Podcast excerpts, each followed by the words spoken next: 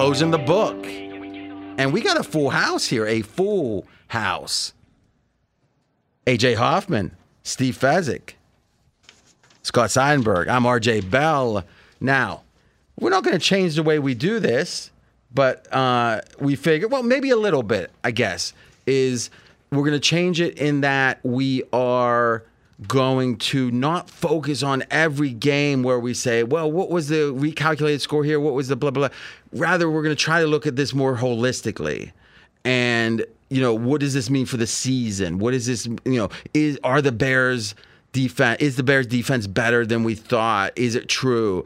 Uh, is there really a problem in, you know, team XYZ? Are the Cowboys the best team in the league?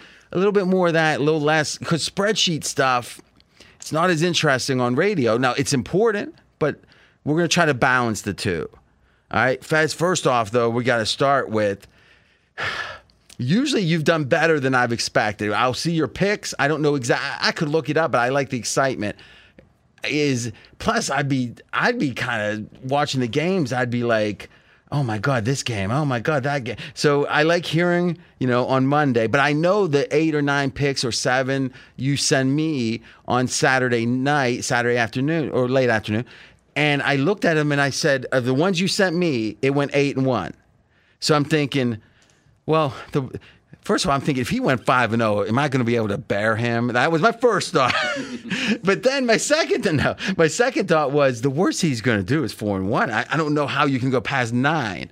So I see him in the parking lot today, and I go, "What four and one or five and zero?" He goes three and two. So explain how it happened. Yeah, it's all about Jacksonville plus three and a half. So in the Westgate contest, the line was three. Cleveland minus three against Jacksonville. And when you submitted, what was the market?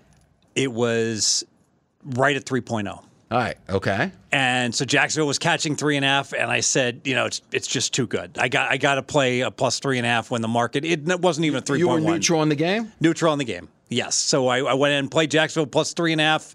That wasn't on the list for me because you're giving it based on the super contest lines for me. And then, but this is interesting because it's like the stock market; it moves constantly. By the time I sent you my list and this was like on early Saturday evening. That Cleveland game had steamed up to like 3.3, okay, mm-hmm. at the time. So I actually put Cleveland minus three at that point because the Westgate had it at three. Yeah, it makes sense. And then by the next morning, it had crashed all the way down to one and a half, and it because, closed around two because Lawrence was playing. Yeah, and and my which you were skeptical of. I told I you the the, the the the the scatterbutt was maybe. That's crazy. And the irony of all of this is that Jacksonville got in the back door. They're down ten. They scored to go down four, and I've always been a huge proponent not only going for two when you're down eight, which most teams do now late, but to go for two when down four late, which almost nobody does. So explain that quickly.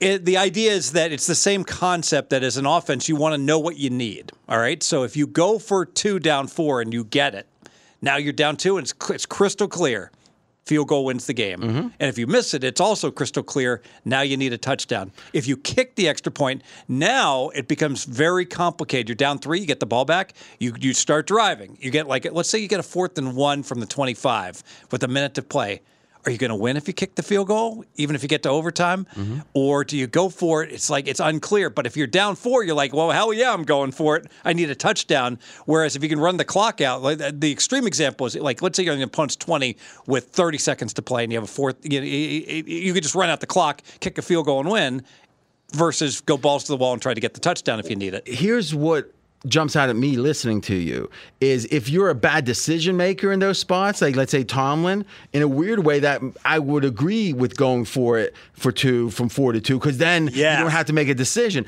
But if you're a good decision maker, the nuance of those decisions is something you think you have an edge on. So why would you why would you like eliminate that it, it's very similar to like in overtime. Mm-hmm. Like with the overtime rules, you always would select defense because you want perfect information, what you need for offense. Whether you're good or a bad decision maker, it just becomes a very hard decision.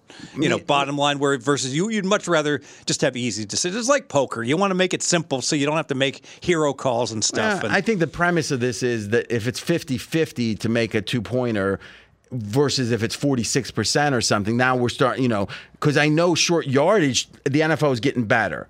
I, I don't know on the twos this year exactly if it's uh, more. And, and part of that is that you know kicking is not 100 percent either. So they, if, if if the two is a 90 is a 48 percent, the kick is only probably 96. okay, You know, I mean, so- it ma- yeah, it matters how long the kick is, obviously. no, the extra point. Oh, the extra. Oh, oh, Yeah, oh, oh. so I'm that sorry. so that kind of has swayed things. It's not an automatic point just to say I'm going to kick the extra Nah, that's point. a good point. That's a good point. All right, so Also, one more factor: yes, the more you're a favorite, the more likely you're like, I'm fine just kicking. You know, I, I'm fine to go head into overtime because I'm I'm going to be a big favorite in overtime if I'm a good if I'm a big favorite. I thought what you were saying right there was the more that you're at the top of the leaderboard in Circa, because in truth, if you were in, I don't know, five spots uh, or five games back, right, five games in the loss column back.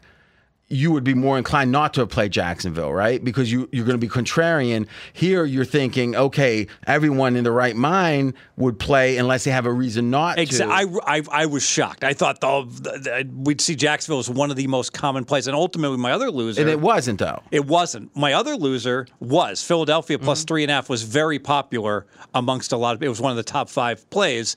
That line was like three point two five, and I was like, uh, I, I, I, I, I Well, you liked it too. Yeah, and I so said- if you're getting yeah. and and being at three point two five is worth about five cents, right? Uh, it's 10 cents. Oh, I'm sorry. Yeah. Yeah. twenty cents on the half, so ten cents. Yes. So that's ten cents is like being laying six and a half when it's seven. And I, and I thought to myself, I like the Raiders plus three. Okay, the Mm-hmm. line was three, and that line was like 2.85. So it wasn't quite as good. And also, I'm thinking to myself, and this sounds ludicrous, I need wins. Ties aren't going to get it done. I mean, See, that's that's so that shows if you were saying I'll take third right now, you probably want to have a better chance at ties, right? yes, but yes, you want a higher variance um, uh, games because you want to win. I think, yeah, I think I got to go f- like like there. I, I was thinking to myself, I think I got to go like 15 and 10 to to, to win this thing. Well, I, you know, I mean that, but let's think about this. It's a. And I'm not sure it will. Yeah, but a million dollar contest if you go fifteen and ten. So, so what we got left is five weeks left. We have four weeks now. Oh, so you were thinking before when you Yeah. were making these picks. Okay, so four weeks left. So what would you say? So right now you're tied for third. yes. Okay, how Three way many? tie for third. I- and how many people are in first and second? They're Just one and one. They're both a half game in front of me. The So- first and second place So there's are- only two people better than you, a half game in front. that is correct. So they're tied for first. yes. All right. So literally, you five are all within a half a game.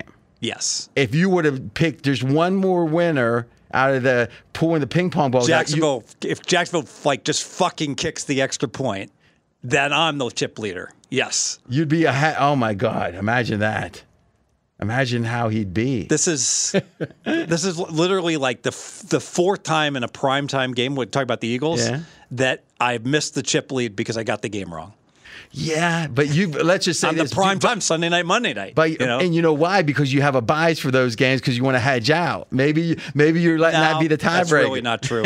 I mean, that, that, that would be true the last week. Okay. That's certainly true because I uh, could know exactly what it was worth to me at that point. So guys, can you imagine someone sending you nine picks and somehow you found and, and they're And the oppo, ha- the oppo happened the, the, the like the, the two weeks before, where you're like, oh, tough week in the Westgate because I went like two and three. That's true, that's You know, true. for, for like three, I know it. I went three straight weeks, two and three at the Westgate because I was top ten, and now I'm like top thirty or top forty so, because of it. So really, the bad, and I want to get you guys' thoughts on it. The bad break here was more that the more people didn't have the Jags. It seems like. Exactly. So amongst the five that is right there, did any of them have the None Jags? of them. the Jaguars. Now that's interesting because I would never bet the Jags either. So us six, no. I, I, I think the uncertainty of Lawrence was too much for them to bear. They're like, eh, the market's this, but I really don't know.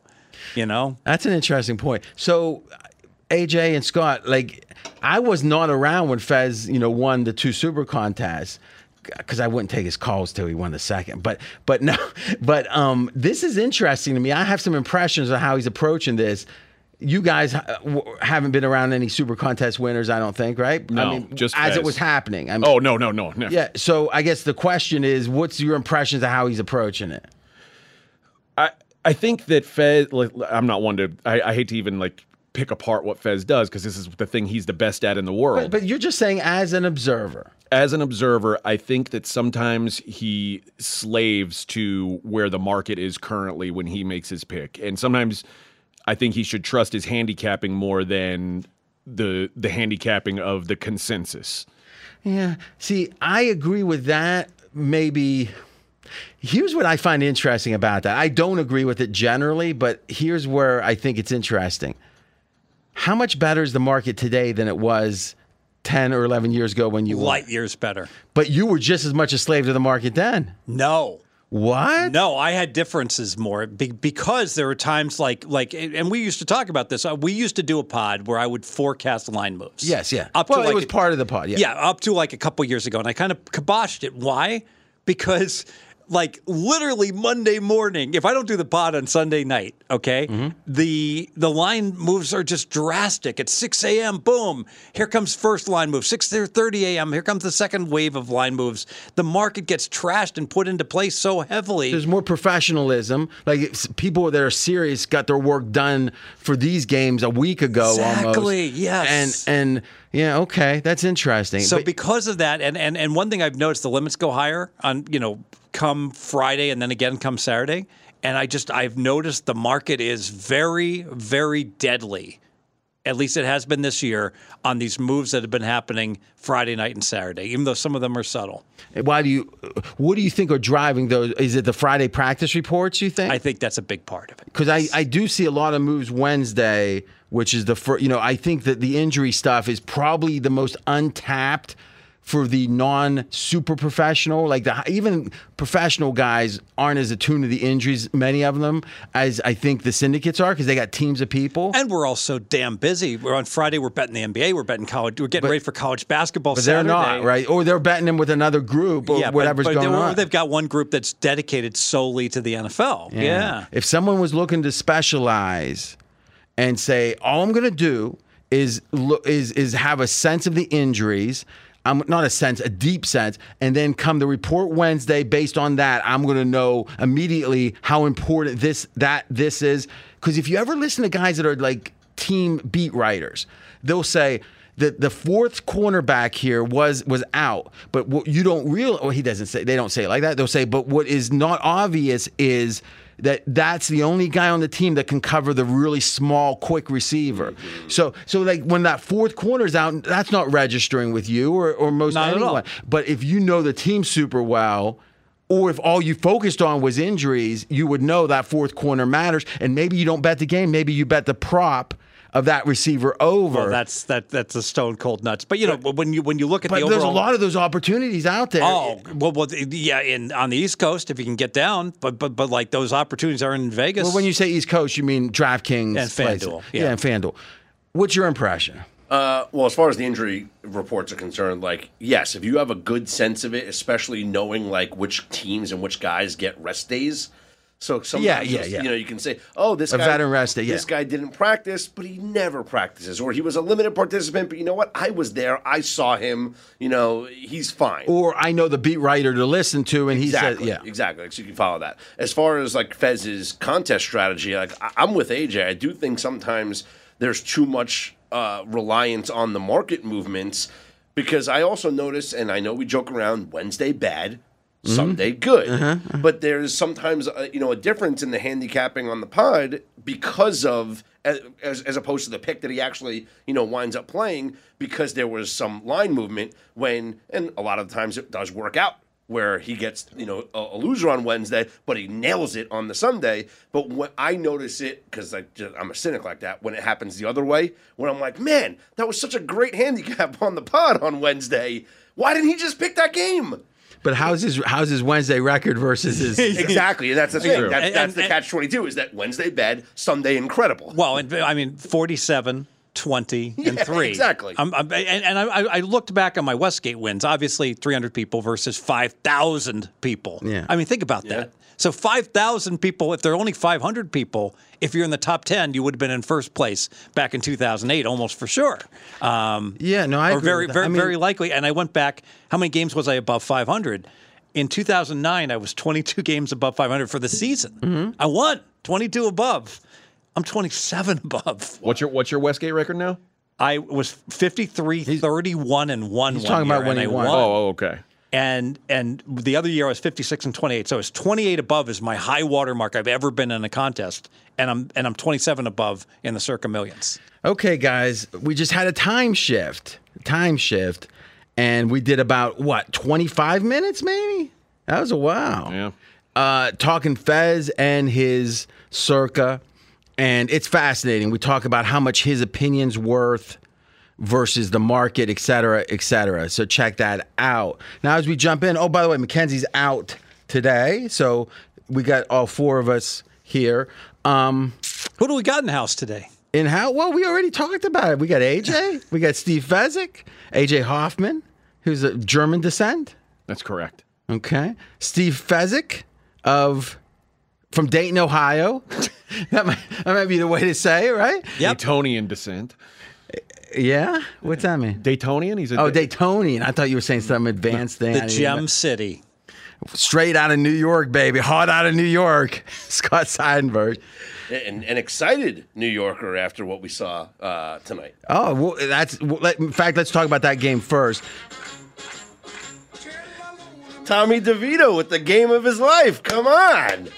Zero sacks. Ran for 70 yards. Is that our level of production? This is absurd. He's he's playing it from his laptop. This is absurd. It's not even pointed at the mic. What are we doing That's a here? new guy. It's like a new guy coming to the radio station. And, and by, all right, what are you feeling? Now, let's admit something here before we start. Mm-hmm. Yeah. Let's admit that I'm the one that told Fez, listen, if they're starting him, there's a reason they're starting him. What we've seen isn't everything there is to this guy. You convinced me to make it my one weight on the uh, Dream Pod. all right. Remember, I held out for the uh. whole podcast and we took the Giants. This was the best game we've, we've seen him play. And it, it, more importantly, it was the best game the Giants' offensive line had played. I tweeted something out that got a big reception after the first three quarters of both of these games. I said, What's more surprising after three quarters of football? The Dolphins have yet to score an offensive touchdown, or Tommy DeVito hasn't been sacked. And I think the answer was Tommy DeVito hadn't been sacked. And he goes the entire game without getting sacked one time. To me, that's the most impressive thing that I saw from the Giants in this game. at what point are we going to stop with the tanking? Right? Is I mean, the Giants were in prime position. Tommy or DeVito, a chance to get a number one pick. Uh, The idea of one more year left with the quarterback on the forty million dollar deal. I mean, they could have put Daniel Jones in the history books. Instead, they've won. Is it three straight now? They've won three straight now. They are one game out of a playoff spot in the NFC. That is absolutely ludicrous. Now, now let's think about this a second. They've played better than the Eagles the last three weeks. Then net net. I mean, even if you count competition, you can say. Yeah. The And this was a w- wins over the Patriots. Well, the Yeah, Commanders, okay. Patriots, and now Packers. Okay, the Packers is a nice win. Yeah. And this was not a phony win. Uh, they won the stats. The Giants did 40 more yards, uh, comparable first downs, and yards per play. Look at Tommy DeVito 6.7, almost seven yards per play. Defense gives up just under five. They crushed Green Bay in terms of yards per the YPP stat. And they actually could have scored more. I mean, the Saquon Barkley fumble was as fluky of a fumble as you're going to see. No one touched him. He was running down the sidelines, and once he got to about the 20 yard line, he tripped over his own two feet, falls forward, drops the football before any Packers actually touched him Thus, down. the ground can indeed and cause a it fumble. wound up being a turnover. The Giants could have scored on that drive, and I mean, what, whatever the EPA was at that point, give the Giants maybe four more points in this game. Like, You know, it, it, it's it just could have wound up being a different game for the Giants. Even still, they scored 24 points in one. to your point about tanking, RJ, six of the eight teams that were in last place in their division coming into the week won this week. Wow, that's fascinating. Okay. Now I'm looking at the now this is before tonight's games on the season, the Giants, and they are uh it looks like last on net yards per play. In fact, Fez, I don't know how your numbers line up. I've got them before this game minus 1.6 yards per play, and the next worst at minus one yard. 1.0 no, yeah, 1.0 yards per play. So Giants minus 1.6, and then the two other teams, in this case, it was Carolina and Washington minus 1.0. Does that line up with you? It, it does. Yes. All right, New so- England minus 0.9. So this feeds into what I believe the story here is in a macro sense, which is that Daboll's a really good coach. Yeah. And maybe he doesn't have management down yet because apparently, you know, not only is Wink Martindale and him not speaking, but apparently they might be all three coordinators are supposed to maybe go, is what they're saying. Really? Yeah, I don't know exactly. I mean, and let me ask you, what is your sense before this win streak? Because it's easier now to say, oh, is was Daboll handling it well? What was the source of some of this internal consternation? It seems. I- I think it got to a point where you know we we had lauded Daboll for his ability to bounce back after losses. The Giants last year they were seven and zero after a loss, and this year they were winless after a loss. They he so he wasn't able to bounce back. And I think it maybe showed some flaws in the way that he was coaching. That it wasn't just you know you can't just you can't just rah rah team to victory. Mm-hmm. And maybe Is that that- what you thought Daboll was? Just a because he I seems so last year- gruff on the sidelines. I thought last year when he went for to the two against the Titans early on in the season, it set the tone for the Giants. That he was an aggressive guy. They balls, They right? balls of steel. He believes in his players and he gives the players confidence. But if you if it's Uh, what's the saying the pros Joes X's O's whatever like if you don't have the players you don't have the players it doesn't matter how much you instill confidence in them Except, I would make the case, Fez, if you look at your power ratings and coming into the game, and let's say last year and this year as a bundle, the Giants have won more games at a deficiency in power rating than any other team. I agree with that because they're power rated last year right around 500. I, I, Oh I'm- no, I'm no, God, below no. 500, below 500. They were power the rated like like yeah. twenty fifth or something, Yeah. right? Yes. That's what he was saying all last mm-hmm. year, Yeah. wasn't it? And then uh, they end up making the playoffs. This year they were power rated as the uh, you were saying like, yep, Carolina is the worst team except for DeVito and the Giants. Yeah, the They- they- Giants were clearly the worst team three weeks ago. and but they weren't. Yeah. Right. In theory, right. So I think Daboll shows they can transcend, or he mm. transcend. Now it doesn't mean he's going to win Super Bowls. It means kind of like Belichick, and we'll say used to be. Though again, any given year, you never know. I would make the case if you look at the Patriots stats and you look at the fact of how close some of these games have been. The win count doesn't get get you there I, I still think the Giants are the second worst team, even after this win. after three straight wins. Who's worse? The Patriots Washington. are worse. The Patriots are not worse. Well, they just beat them, right? So I'm not saying. I think Washington I think first. Washington for sure. I think Washington is worse than I realized. I mean, some of these numbers. Possibly, possibly. Uh, yeah, when we and they're on bye, so we won't over talk until uh, the show Dream Preview show that we tape on Wednesday night and comes out overnight Wednesday. Okay, let's segue to the second team, and then we'll come back to Monday. But I want to talk about one other thing here. Well, let's think about this. Let's talk about the Giants and the pa- or the Packers side. This was a team that was good. no, Oh, did you have something? no. This was a team that came in hot, hot, hot. Not so much now. I mean, how much do you downgrade? How are you thinking about it? Yeah, well, in retrospect, it's easy, right? That super dead spot that the Packers off that super emotional, you know, primetime win. A statement game, kind of stepping onto the Amer- the, the national stage. Exactly. And now uh, the, the, we, Tommy DeVito, we roll into New York. We're not going to have a problem here. And New like, York can be distracting. yes, and you know the and Ask Scott. RJ. He's got his lost early twenties. you bring this up about like, like you know that quirky you know frozen tundra you know with a heated coil slick field that the, the that Green Bay gets to play on you know advantage against Mm. Kansas City and the like and you know the wind is is is I mean Kansas City's looking a little less formidable formidable with each week the abominable formidable Well, that's that was pretty. um, so I, uh, I I I don't want to downgrade Green Bay too much because it really was a, a bad spot and also I want to win my over seven and a half I do too. That's, that's Season that- win, I mean, the Tennessee. Let's just say tonight didn't go too well because we've got Tennessee under. We're fine. And Green Bay over. We're, we're still, you know what? Green Bay's it's going to be a sweat. tonight, Tennessee, yeah. Tennessee's. I don't think Green Bay is going to be a sweat. Tennessee's five and eight. Our number seven. They're not and a going half. eight and nine. Yeah, our number seven and a half in the Green Bay. Their next fe- two games are home Bucks at Panthers. You should feel good. Well, I don't know. The Bucks or the Panthers were like minus three or plus three against the Bucks. Um, now, real quick though, I do think there's a lesson in this, which is when a team enters a new place in their evolution. And I can say it better than that. The Packers aren't used to being a almost a touchdown road fa- this Packer team, a touchdown road favorite on national TV because typically what would happen is Tom Brady or whoever was really good on a veteran team would say, "All right guys, this is where we could get lax. I'm not going to let it happen." But who's saying that on the Packers? The coach, but the coach is just saying that kind of stuff all the time. Who's the locker room sheriff in there? I don't think they have one. I agree, and I, I would make I'd use a comp Detroit. You know, Detroit was started laying these points on the road, and it's like clearly they weren't buttoned up. well, see, I would make. Oh, that's interesting. I think Detroit actually had a couple spots early in the year they could have been flat and they weren't. Hmm. I think what we're seeing from Detroit now is real. Just let's go to that game. It's just deficiency on their defense. I don't. I mean, do you think that? Do you think they're much better than these performances, or do you think these are representative of that? I think they're representative. I think you nailed it. That that defense is just vulnerable. Crappy weather against Chicago. Fields has a, has a good game. Bears get 336 in offense, and you know this was this was a team effort by Detroit. Was that one of your losers, AJ? Uh, that was one of my winners. Oh, I thought you disagree with us. No.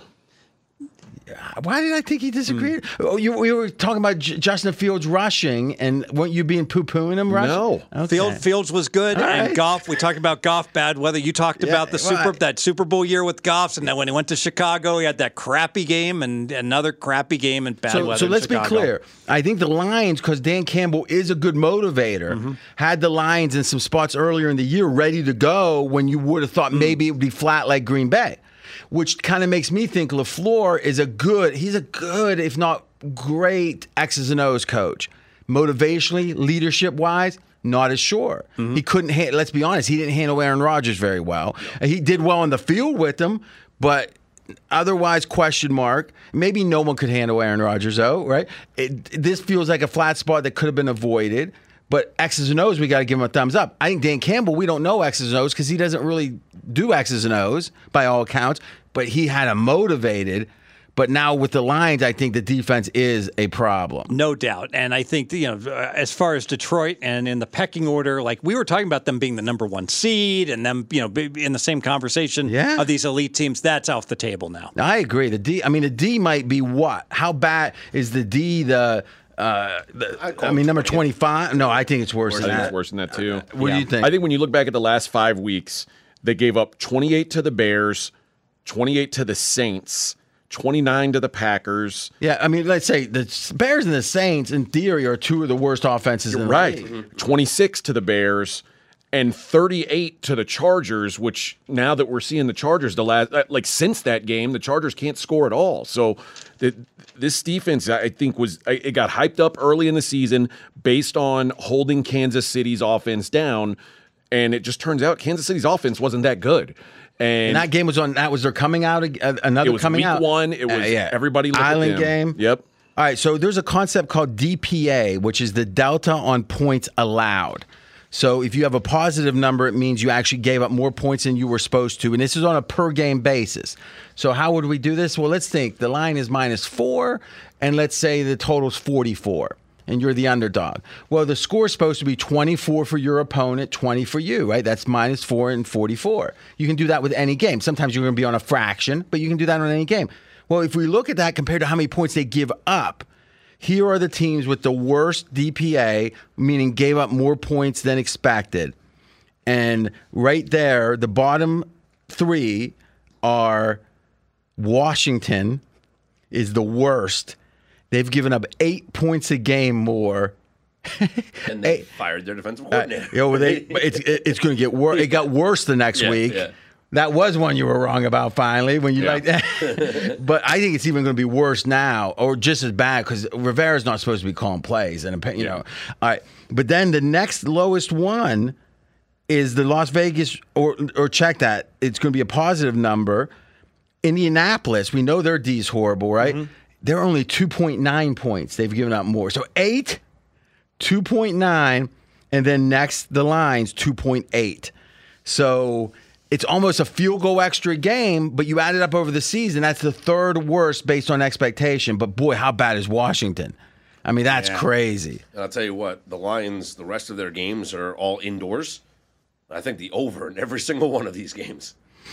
Yeah, the question is once something becomes eh, faster than ever, right? The Bears are going to be, you know, priced very differently, I think, and and I and I think I wonder sometimes, Fez, is it better? You want to be early, and that's great, but once the consensus is out there. I think fading some of these narratives makes sense sometimes. It just matters how how quickly does the market catch up and then overshoot it, do you think? I mean, I guess every Usually. situation is any different. against the spread run. Typically, that happens. If Yeah, all if- things being equal, if a team covers four straight times, I want to look to fade them. Total is 47 for their game on Saturday night against the Broncos. By the way, I do think we've been talking negative about Detroit. I do think this is um, a get well spot where they get the Broncos who keep getting all these turnovers game after game. I know they had the one close loss, but um, now they go to Detroit in a circle the wagons game, um, and, and they laid an egg on you know on Thanksgiving. Um, I think that the Lions are going to bring it at home against the Denver Broncos Saturday night. They're better at home, obviously. The whole dome thing, the outdoor thing with Goff.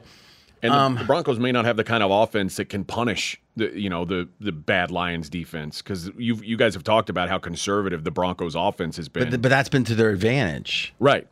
But I I mean well yeah you're right. But what what I mean, but here's the thing. what cost the Lions was in this game was explosives like the Justin Fields explosives. I don't know if there's any explosive Well, plays for the how- Broncos. Here's the thing: if you can control the- your, if your offense can get first downs and control the ball, now you control the game, right? So They didn't get first downs in this game.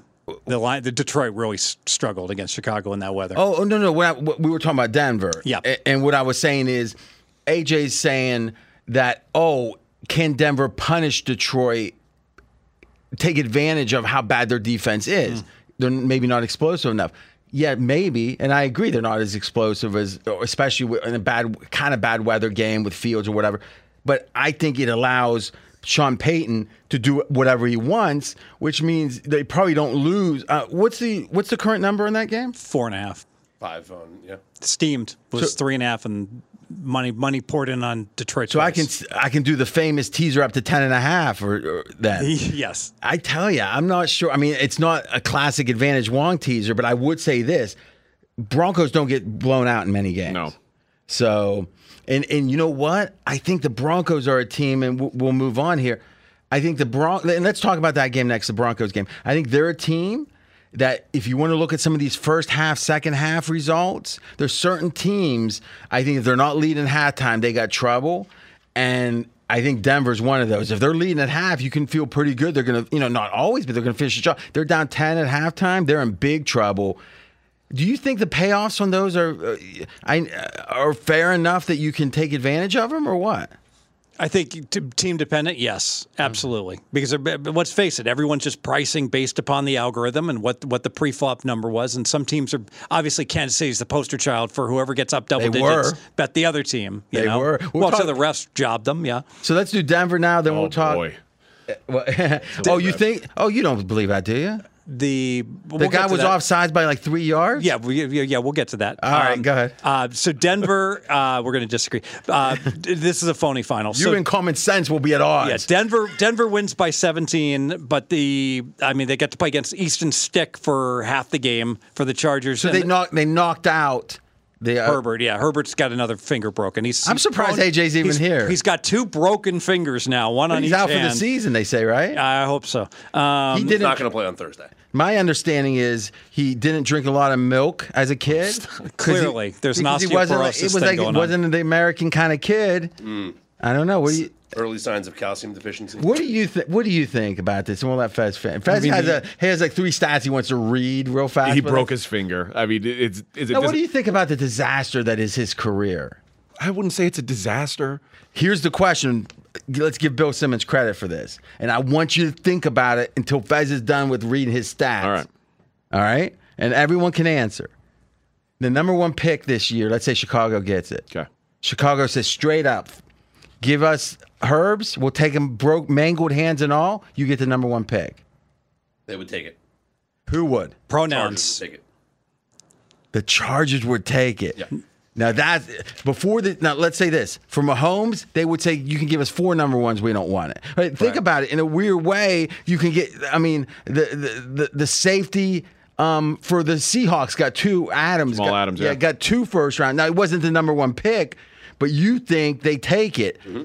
Oh my God! I'm gonna let you think. Fez, give us those stats you were anxious to read. Yeah, so 24-7 was the final score. It looks like like a complete and utter blowout, and it was against the backup quarterback for half the game. But stats Was it half the game? Yeah, that's Okay. About, was- yeah. yeah, yeah. I, I I don't know. Pastrami texted me like like like sometime around halftime. He's like, That's not your nickname for AJ Pastrami. no, Okay. no. Um, lamb chop is AJ.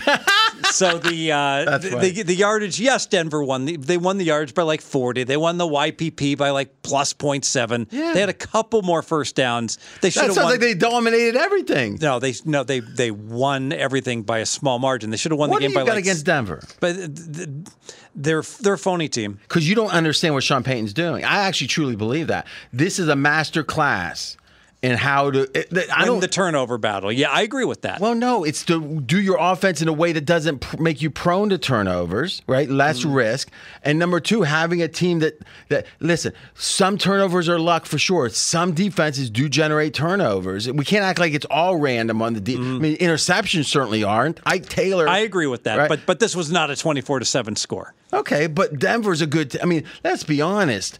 If we here's the thing. If we look at a team like Denver that could have given up on the year, they, it could have been a disaster. Well, we saw what happened with Denver last year. Yep. Right. They start out bad, and we look now. Sean Payton starts out worse. You could say, right? Seventy to twenty is worse because it was such. It was so emblematic of their futility, and to get them where they're in the in the playoff hunt right now. I mean, would you rather Houston without Tank Dell if you're playing a division if you're a division winner, or would you rather play Denver? I mean, what I'm saying is the fact we might They're in the same conversation. Eh, isn't that a hell of a coaching job? That it is. All right, all right. So what are you doing to, for that offer? If No? I'm the Chargers, Yeah. I keep Justin Herbert. all right, but you think it, I it- certainly think about it. it is an indictment on him that, that that's, That's even a discussion? Yeah, isn't Yeah. it? Because you were mad when I said when I said last year you tried to pigeonhole me and get me in the corner, and you said, "Well, who's your top five picks?" And we had, we were doing like a top five picks in the redraft of the whole freaking league, and I and it was looking like Herbert should have been the fifth, but I went back and reread some of those uh, the character issues. I didn't even know about him at the time. And and I said, I'm going to trade down. And you got mad at that. I, couldn't get pigeonholed in. It seems absurd now you're even considering for the number one pick. You're saying he was one of the top five players in the entire sport. Yeah. What's happened to him? I, I don't have an answer. I'm not, I'm not. I I can't speak to what's in his Jay head. Cutler. I don't think it's that because it, like honestly, Jay Cutler's had better statistical years than this. He's he's the opposite of Tony Perez. He's the least clutch player in the history of the major league sports. His only reference is the 70s, 70s Big Red Reds, Machine. I think if they had an opportunity to get out of the two hundred and sixty million dollar contract and to start fresh with a new head coach and the number one overall pick, They're going to start fresh with a new head I'm coach. saying though, new new coach, new quarterback. I think they would take that. Yeah. You know, the problem is, you know, Justin Herbert's not Bryce Young, and the downside That's is true. you you like when you roll those dice. Whatever you think Justin Herbert is, you know he's not Bryce Young. Like I, I got to be honest with you. I wouldn't even. I wouldn't consider it for the next two number one picks, even with Herbert. Yeah. Just because it's so. It is about one in three. It's. I mean, let's think about. Two hundred and sixty million is a lot of money. Yeah, but that's the going rate. For But like league. Justin Herbert's a quarterback who can play in this league, and has, is he going to win a Super Bowl? At this point, it looks like probably not. Wow. But let's just say he's not. He doesn't feel like a great winner. right, but he's certainly he's a competent Oh, starting he's level quarterback. He's and, more than And there's just there's like ten of those guys in the league This right wouldn't be fun if he wasn't more than con- the fact that he loses. In Does he spite- feel like Philip Rivers? He feels like he, he well, Philip Rivers is better than people think. Philip Rivers is a borderline that. Hall of Famer. Yeah. So I would say that's a high bar, right? I would say he's better than Eli Manning ever dreamed of being. But Eli was clutch. So Yeah. that's the Eli versus Herbert's the question. I mean, there was a lot Right? of Philip Rivers What do when the game was on the line that he would like throw the ball. God dang it, the interception. I mean, try, there's throws that I think Justin that was Herbert physical limitations when the pressure when it was really the most intense, maybe too. there's throws that Justin Herbert can make that Troy Aikman like has never dreamed about making, and Troy Aikman's in the Hall of Fame. Mm-hmm. Well, it weigh those three rings weighs you Yeah. down. You can't. so you know, it's an. Let's just say this: I don't know the kid, and that's the first time I think I've ever called someone a kid that was in the professional. They always seem older, but I, I mean, that's not the case. But I, I do think there's something to the Oregon thing. I, I mean, the reason I that was Oregon, right? Yeah. Is I started that. I mean, you've been here the whole evolution of my anti Herbert. It's like if the guy's just as good as a senior as he is as was as a freshman, something's wrong with that. I really believe mm. that. And, you know, we can always talk about coordinators. Oh, there was a coordinator change. Come on. Daboll, obviously is an example of a coach that doesn't let all the details hold him down. All right, what else in this Chargers game? I, I, think they're a fade the rest of the year. I think so too. Because Staley's horrible. And Easton Stick is like a. I mean, this is like a. Went, I think he went to the same college that uh that Trey Lance went to. Like this is a. It's not a D one college guy. Like he's not a pedigreed guy. This was a. They didn't have a. They didn't have a backup that was prepared for this situation. which they've spent so much money. They they really spent this year, And this is the dream crusher. The Chargers are donezo now in terms of any chance. especially they, the quarterbacks out. Yeah, they know they're not. They're not the Cincinnati Bengals that suddenly are going to rally. This is a low um, caliber um, team in terms of adversity. So uh, and they've got the Bills, Chiefs, and Broncos left on their they're schedule. finished. Like, they're, yeah. they're they're they're they're booking tea times right now for. So what's the Thursday line? Thursday is the Oh, oh the Raiders, are laying three. Raiders minus three. point favorites. I like the under. Wow. Yeah, yeah. 33 and a half. I like the under. really? I um, huh. Huh. I like the Raiders there. I do. It seems almost opposites, right? You got a quarterback, obviously not p- two bad quarterbacks. You don't want to lay points necessarily, but it seems like the Raiders are playing hard at least. First I mean, that game- defense. Yeah. The first game where ninety percent of the crowd will be rooting for our Raiders. That's interesting. Mm-hmm. Uh-huh. Because uh, the Thursday game too, right? There's not as many people in for the weekend. And no, no, there are no there are no Charger fans. Well, uh, Herbert's taking care of the last AJ. of them. Yeah. All right, so let's let's do this one. We've touched on a few games. I want to keep on the coaching idea, and I think the other coach that's transcending talent is in Los Angeles. I think the Rams. I think they lost that game, but you've got to up. I hope you upgraded them, Fez. I hope you upgraded them. Now this is interesting. Mm-hmm. I let me see here. The yes, I did. Um, right, good. I thought I, th- I was talking about Baltimore downgrading Baltimore, and at first I was like, I'm going to downgrade Baltimore half a point, and then the more I thought about, it, the more I was like, boy, you know, it's 31 all. It's a pretty much an even game the whole way. If the special teams guy in bad weather doesn't take the punt back 75 yards, let's say he muffs it, all right, mm-hmm. and the Rams recover and they win. Well, now it's an easy downgrade. We're going to downgrade Baltimore a point and a quarter, probably. Mm-hmm, you know, mm-hmm. for the they're seven and a quarter point favorite. You know, So and- what did you do? so I I brought down Baltimore three. I, I, it's either going to be a half or one. So Yeah, one would be a lot for one would be the a lot, game. and I'm going to bring I'm going to bring the Rams up a half, and the Rams are are just.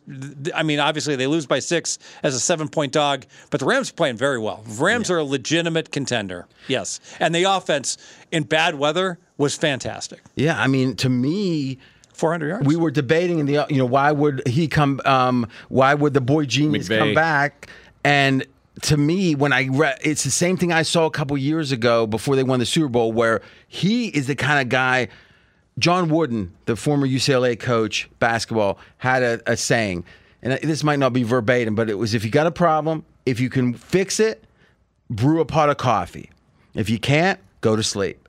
Like you can only control what you can control, right? Well, some people, and if you fret about it, you, you use your energy up for something that doesn't do anything, right? Well, I think that McVay believes he can affect more things than most people think. So in spots where you might say they've only got rookies and the youngest roster, well, they have what two major, the running back and Puka Nacua. Is that right? That's the first time I ever said his Yeah, name. Puka Nacua, you nailed See, it. I only need to hear like f- like twelve weeks, and then I. But um, that's um, those are both non first round picks, yeah. Right? So the GM's doing a good job. He's coaching them up. Cooper Kupp. People thought I talked to or listened to fantasy guys that said that he was. It looked like he was spent. He's like thirty one, and it was like he's done. This is the end. And he looked. Uh, I mean, so to me, you got to give McVay a lot of credit. The last month, the Rams are the Rams are better than the Seahawks now. The Rams Oh, I think that's true. Yeah. the Rams have a better chance to make the playoffs than the Seahawks at this point. Uh, they they beat them twice head to head. They've got the same record right now, and the Seahawks have a tougher schedule down the stretch. Like you, no one would have thought that, and I, I really think it's the Sean McVay find like finding Kyren Williams and having a real running game is Well, again, so vital we to their know offense. The GM, obviously. Yeah, well, uh, but I mean, but when Sean McVay was like when he benched uh, Akers? yeah, Cam Akers, and I was like, man, what are they doing? But Cam Akers last year couldn't play either, and they they kept benching him, and it's like you figure out Yeah, why. Achilles, He's a malcontent also. He is, and, and this Kyren Williams is versatile. He's explosive. But it does speak to that there are a backlog of running backs that we haven't known their names. For That sure. Doesn't mean in every case, but often, right? Yeah. Um, Yeah, I, I listen. I was a skeptic of McVay because whenever someone gets too much attention too quick, or a lot of attention quick, you think it's a media creation, and maybe it was. But he's made it where you see there's, and again, I didn't understand his grandfather. We, talked about this once. Was one of the instrumental pieces of the 49ers during the Bill Walsh era as a executive. So to me, I'm super impressed. Um, So with Kyren Williams playing, yes. they're five and four. The four losses. Second game of the season, they lose to San Francisco, thirty to twenty-three. All right. Kick the field goal to get the cover. Cover. Yep. The next week they lose 19-16 on Monday Night Football at Cincinnati. And plus, let's not forget something. He's a rookie at this Yes. point, so he's not going to influence things as much. They lose to Philadelphia 23-14 and then the overtime loss to Baltimore. And then they've won every other game he's played. In the games that he's missed, lose to Pittsburgh, lose to Dallas, lose to Green Bay. They beat Seattle barely, 17-16. Okay, that's interesting. That's interesting because I, w- I was thinking it was lined up, you know, with the quarterback, but but I mean I think it is too, right? I, I'm assuming that there was some overlap there Yeah. of games missed, et cetera. Yeah. Just the just only the Green Bay game Rypien played. okay. But just So Stafford that's- being so healthy Stafford, this year. that's the only game he's missed. Well, he missed half the Dallas game. Okay. So he got hurt But in he the was Dallas hobbled. He was hobbled in some of those. ga- I mean, coming in, it was like we, he might not play. Yeah. And he Yep. play. Right. So, um, what do you do? Where's Baltimore at in your rankings? Because uh, there's a lot of serious people I respect that are saying Baltimore is the second best team and it's not even Fourth. close. Okay, so who do you got? I, I hope KC's not ahead of him. Oh, I got to lower Miami big time. No, I'm. Oh, because again, this is we're recording this right after the game's ended. San Fran's one, Dallas is two, Baltimore's three. Yeah, I- I- Baltimore's the best team in the AFC, right? I would, I would, if they played a million times, I would put Baltimore over Dallas in a simulation. It just feels like Dallas is more fragile because they got, the, they get one win now against a team that's perceived to be good, but how good is Philly right now? Yeah. I don't want to diminish that win, but this is their Super Bowl in a way, other than if they make the All right, emergency betting alert. We got to play NFC. This is available um, on the East Coast in the Super Bowl. You can get them, I believe. Can we look that up? I, I believe I saw minus 125, as low as minus 125, which is ludicrous because after Miami stunk it up tonight, there's like Baltimore's the only hope, and we know Lamar doesn't have playoff, you know, pelts on the wall. Or we could have a, a wounded Kansas City team, which we already saw. The marketplace has no qualms betting against these Chiefs in the Super Bowl, and that's and this Chiefs team is is a far cry from these other Super Bowl. What Chief would the teams. What would the Chiefs and San Fran next week for the Super Bowl be?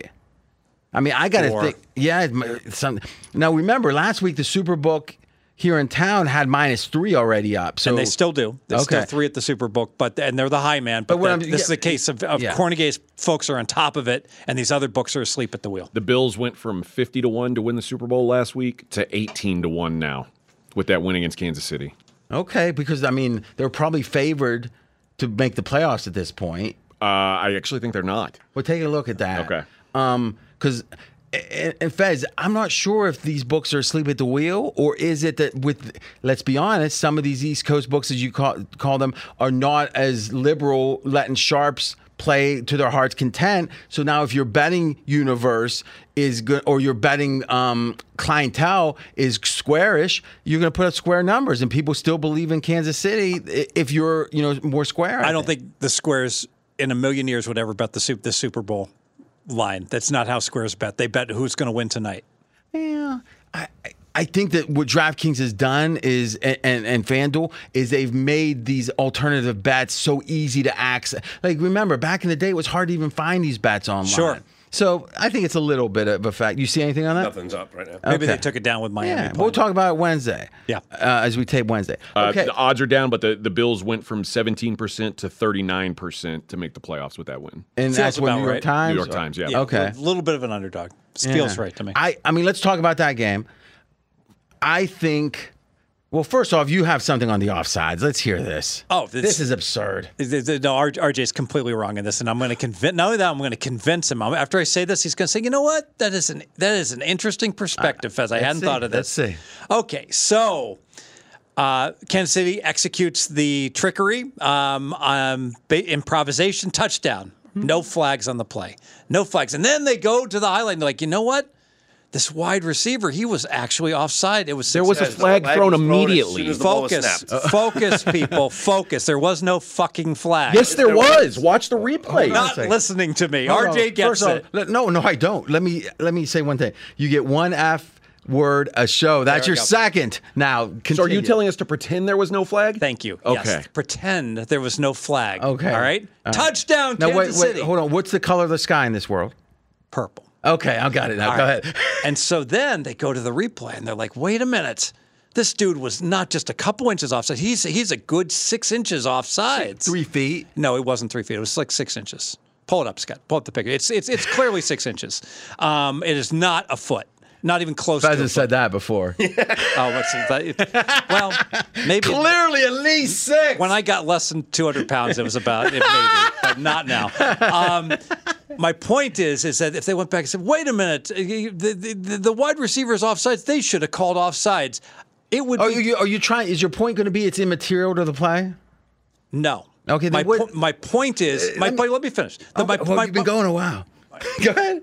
My point is that if there was no flag on the play and someone came uh, in the media said they should have called offsides, he's clearly offsides, his foot is clearly on the Mm-hmm. line, he would just be dismissed like they never call that. What are you talking about? You could call holding on every play. Well, hold on You could call, you know, See, this is the problem. I th- he has an argument, which is why I say there should be no subjectivity to calls, right? Because I don't want to hear it's late in the game. So the, I say even on hail marys there shouldn't be. If you push him in the back, it should be a penalty. This is the discussion we had in the Super Bowl last year Yeah. when people were like, "Well, did that defensive holding impact the play?" And it's like it happened. He held him. but most people say otherwise. I would argue if this we could have the same discussion in the second quarter. This is a situation where we see this all the time. Offensive linemen jump off sides. oh, They- Fez, you're crazy. that's six inches, no, no, no, RJ. stop, stop, stop. he's on the. uh, he's Well, not in the looking at it. Look Fez, at the picture. What you don't understand is the neutral zone. It's like a foot and a half behind, and The a foot and a neutral half in zone is the distance is the length of the football.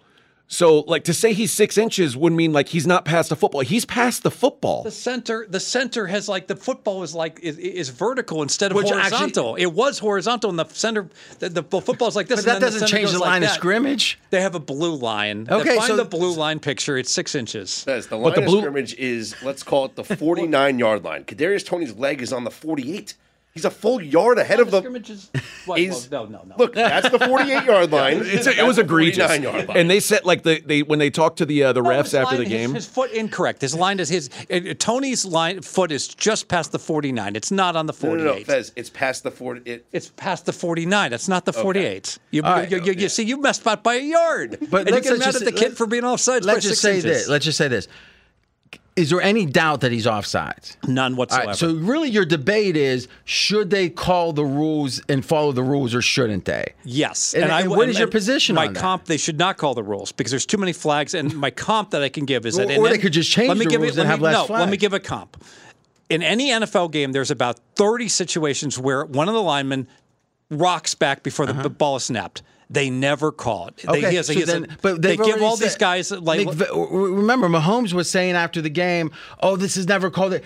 They have like seven instances. It's 12 They've times. called it 12 times over the course of a season. Okay, so and, it and the is called. violations have been like no, it's called like three percent of the time. Okay, but it's not. I could go back and find. But here's the 50 question. violations that haven't been called. So that I agree with that. But here's the question: since this happened before the play, or or the as the play happened, Yes. it wasn't like they had the discretion to say, you know what, that was a touchdown, that was an amazing play, whatever. We shouldn't. This is immaterial. Flag through when the snap happens. So when the snap happens, all you can do is call what you see. my, my point is, if ninety percent, no, I'm right. I'm right. I'm Uh-huh. How? absolutely right. But how- Because what- what ninety you tell- because well, because if Jesus, you I've never be- be- because ninety percent of the time, it, I, I watch a lot of football. Ninety. so where's the rule? Where where does the rule Stop. get enforced? Let me finish. Let- let me finish. Ninety percent of the time, the same violation happens, and the crew doesn't call it. Okay, So, now- so nine of the ten refs are incompetent because they're not calling it. These refs are good. Here's the question: At what point does it get egregious enough that you can call it?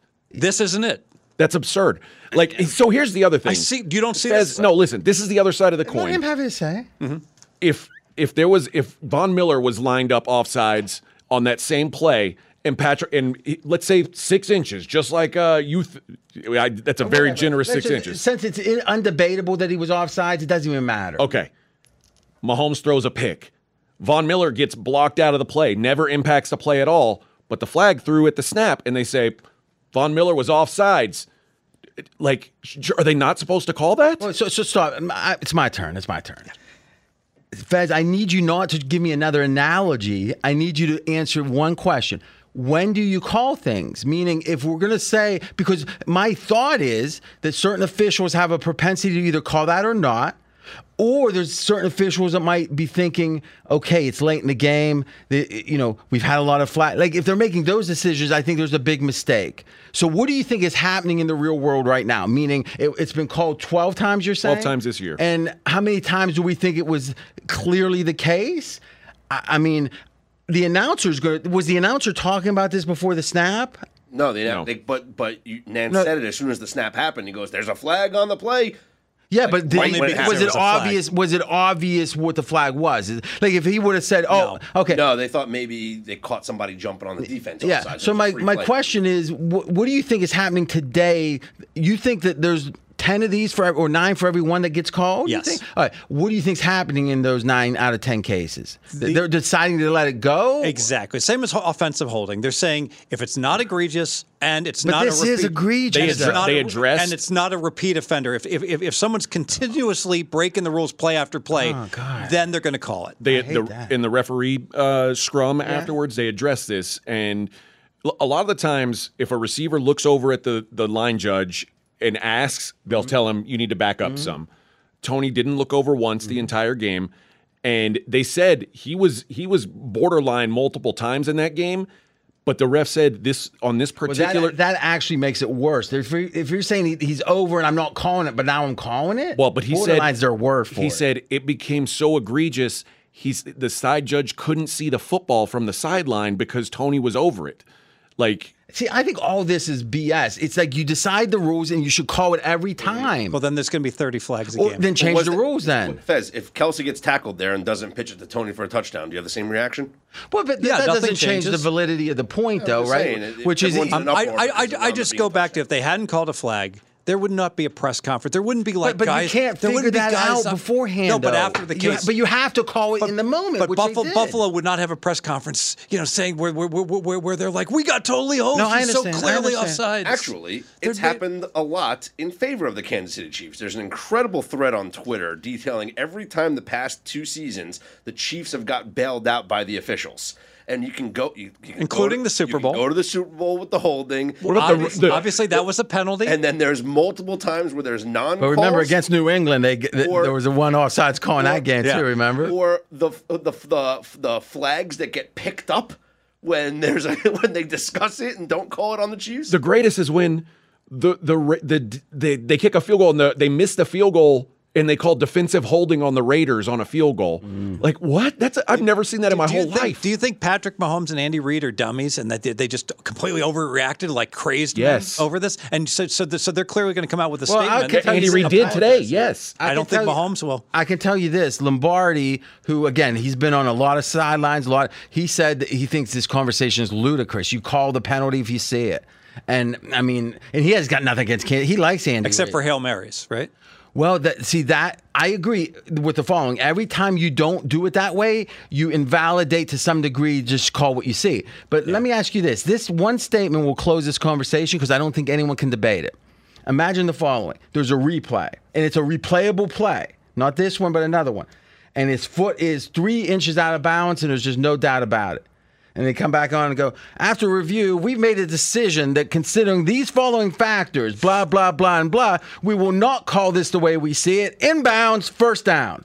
It would never happen. It's an excellent how point. absurd is that? If it, if, it, if it was a replayable offense, it would always be But a you're penalty. saying somehow do it in your mind as an official. Why don't just call it the way you see it? Exactly. And Mahomes did come out today and said that he regretted acting the way that He actually, if you're a Mahomes hater, this thing. the way he was with Josh Allen at the end That of the was game That's was, what, was that's what he gross. that's what he apologized. It's like you beat this guy till he's almost ready to jump off a bridge. Yeah. Can you give him a win? Uh, you only won because because the refs were were fixed the game for you. But the thing is, as great as Mahomes is, All right. he's still 25 years old. Yeah. Right? I mean, so, you know, we got to give him a, a break to some degree. yeah, he apologized. I- I mean, it's an way- That Excellent was the point most on the worked up. replay. Thank you. That- That's the most worked up I've ever seen. Well, well I, I I really feel no one because no one in the media has brought up the fact of if there hadn't been a flag, There'd Yeah, be but no- I'm not there- there sure how pertinent no one, is. But, but the- no one would have even. There would be a non-issue. It'd be like, yeah, that's. Let's just say play. this Buffalo might be play. ready to I'm jump off a pretty sure- bridge. I'm pretty Sure I don't think they would. I don't think they'd even. Well, yes, Well, they would, but but they wouldn't be complaining about the that call. would be funny if they lost on that. there, there is another takeaway, and I've mentioned this many a times.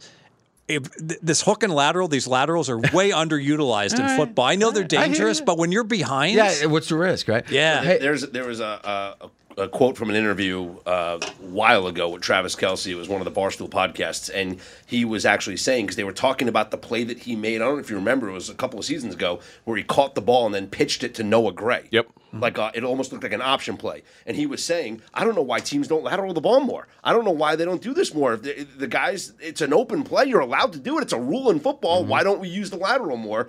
And he It's- did it, and he improvised and did it. especially as Fre- uh, as Fez made the point, is if it's the last drive and it's your only chance, get like the fumblerooski or whatever, it has all risk, right? Yeah. And it, yeah. Music City Miracle. So real quick now, a little more somber note. This could not have been a worse week for you and your teams. I mean, this 9/11 thing with your head coach in mm. Buffalo. What's your thoughts on that? He said that like two years ago, That- which so it, it More made it. 2019. Yeah, Yeah, so but you know what this is? This is someone in Buffalo getting ready to fire him, and they're Not releasing surprised. stuff. But what I'm saying is, what do you think of the truth? It doesn't matter when it happened as much as what you think of it. I, I mean, I think it's a wild thing. I think using terrorists to Wow, motivate- like like Johnny Carson would say, that's wow. I, I mean, I think it's. I, I can't. I can't picture a world where I'm like, okay, how am I going to motivate my guys? I know terrorists. Like it's just a. It's. I can't believe It- that someone, a normal human, could come up with that comparison. Here's where it kind of makes sense. I don't know exactly the context of what he was talking about. It still wouldn't have excused it. But if he, it would have been about sacrifice for the greater good. Because they were, you know, the terrorists were suicide. Then, then you can see the logic. It wouldn't have been the right thing to say at all. But like, I don't even know why that would be like great teamwork. Because they were all. The funny thing is, if I was a player, I probably wouldn't have said it. I would have said, "Well, weren't they all in individual cells, so they didn't really know they were even going to die? So like, they're doing a job that they don't like. Are you? What are you keeping from us, coach? Right? I mean, it doesn't really hold up either, does it? And didn't all those guys die at the end? Yeah, that doesn't Doesn't- sound Doesn't great. seem like a motivator. It's almost like using like remember that Alive movie when the plane crashed and they ate their compatriots that died. You know that's that's the commitment we need. That was successful. But if anything, this is a sign the knives are out. Hmm. And apparently, there's a guy on a Substack that's really a well, you know, well known in the niche of writing big profiles. He wrote four, I, I think it was either tw- twenty thousand words, so forty pages about this team and about what's going on behind the scenes. And it just came out this week, and apparently, it's all negative. And he had like 40 people talk to him all off the record, meaning, but everyone's looking. I mean, he doesn't seem very popular at all. Well, and I'm sure McDermott. with uh, this was another game where Stefon Diggs didn't play a big role. He's getting old, I think. I'm I'm sure it's going to be uh, yipping and ugly and bad for you know. and As soon as they lose again, it's going to go back to that.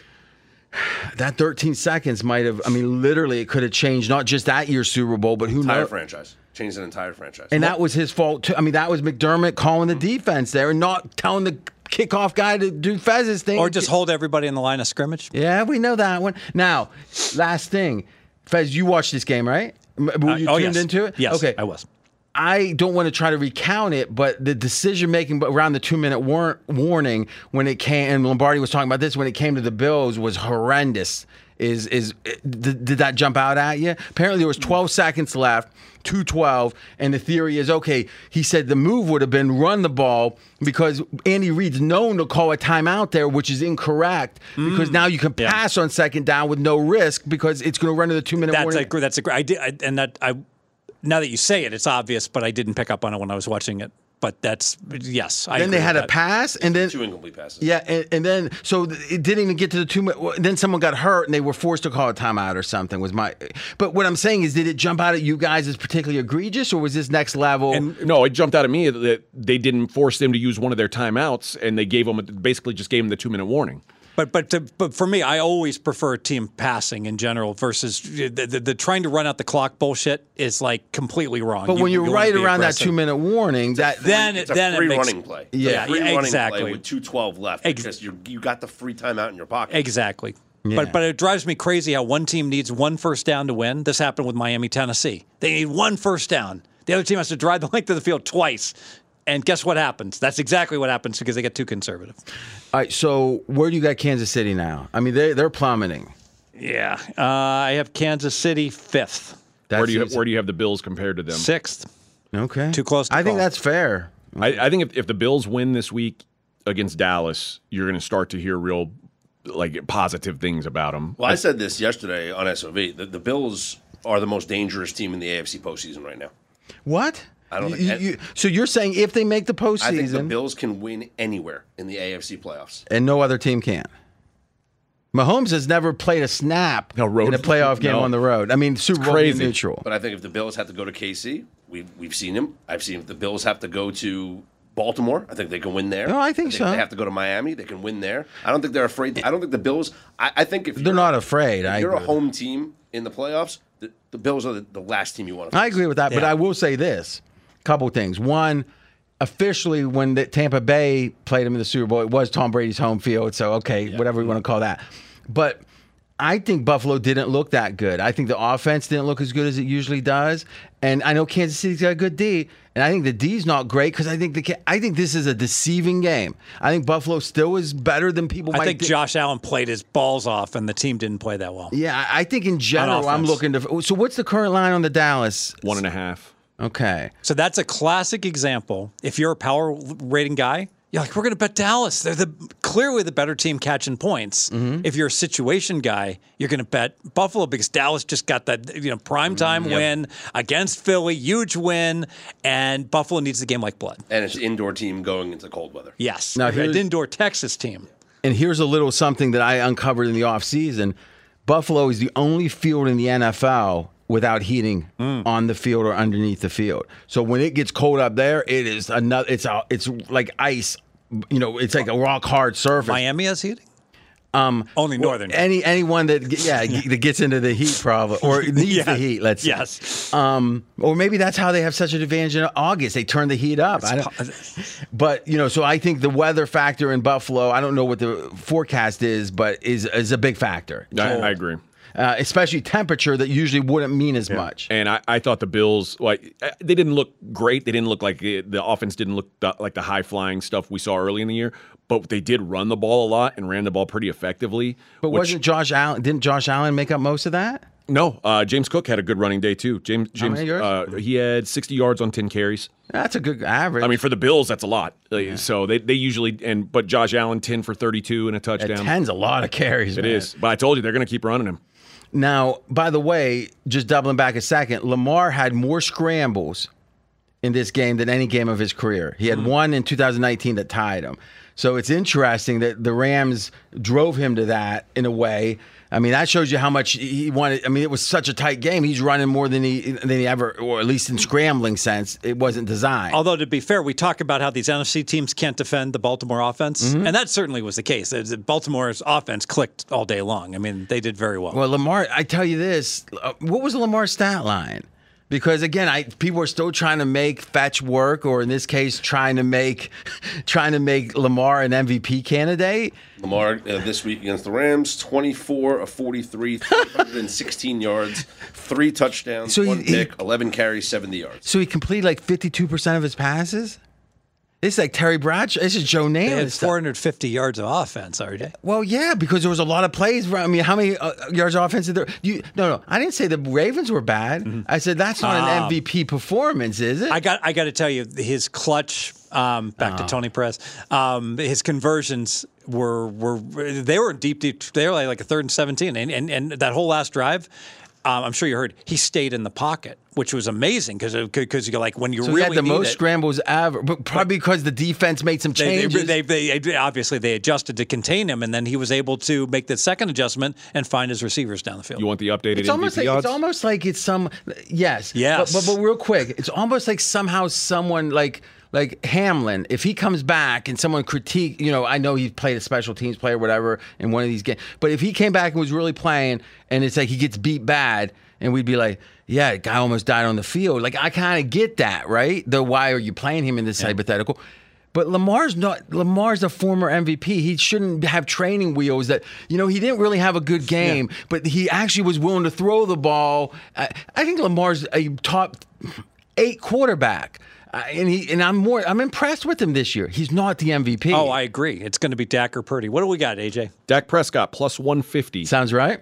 Brock Purdy plus 185. I like Sounds the right. Balance. Lamar Jackson plus 475. Oh, that's too high. Yeah. That's- Jalen Hurts plus 650. Yeah, he- Jalen Hurts, He's he's gone. He's done.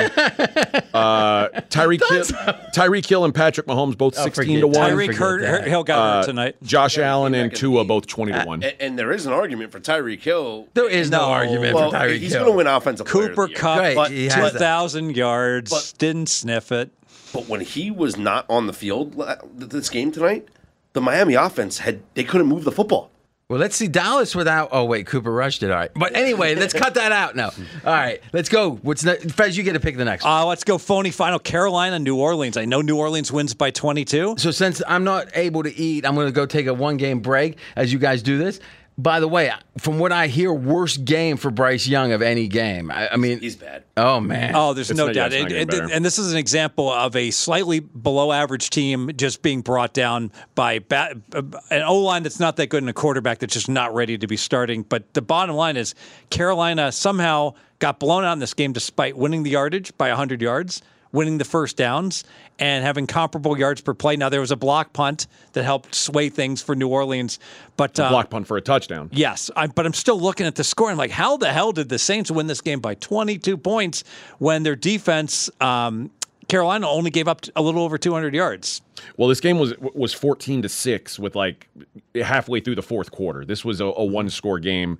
Then it started failing on fourth down, right? It started to Going for it. kind of fall apart. But uh, I'm with you. I like. I, I didn't take anything positive away from the Saints on this. I still think the Saints are a bad football team. It's just the Panthers are, are on a different level. Like Bry- Bryce Young is, he's indefensively bad. Like if you can't really find a positive thing to say about Bryce Young from this game. Uh, RJ was talking about Lamar being just just over fifty percent. Bryce Young was thirteen for thirty six. Like, There we go. that doesn't even happen. That- that's that's not like a real uh, stat line, but that's what it was. They And were one for seven on fourth downs. Panthers. They had. I'm not counting the drive at the end of the first half where you know was that Mm-hmm. they didn't score and it wound up being a turnover on downs, but that's the end of the. Uh, or that was the end of the first quarter. Yeah. So let the actually we do have to count that. So one, two, three, four, five drives. I guess ended with turnover on downs. No points. I I think what RJ said about it being his worst game, I I would still argue the Dallas game was his worst, where he got sacked seven times. Uh, because at least in this game we saw him run, and I've kind of been waiting to see that again from from Bryce to for him to just take off and do something on his own. Three carries, but forty yards. I, I'll take that.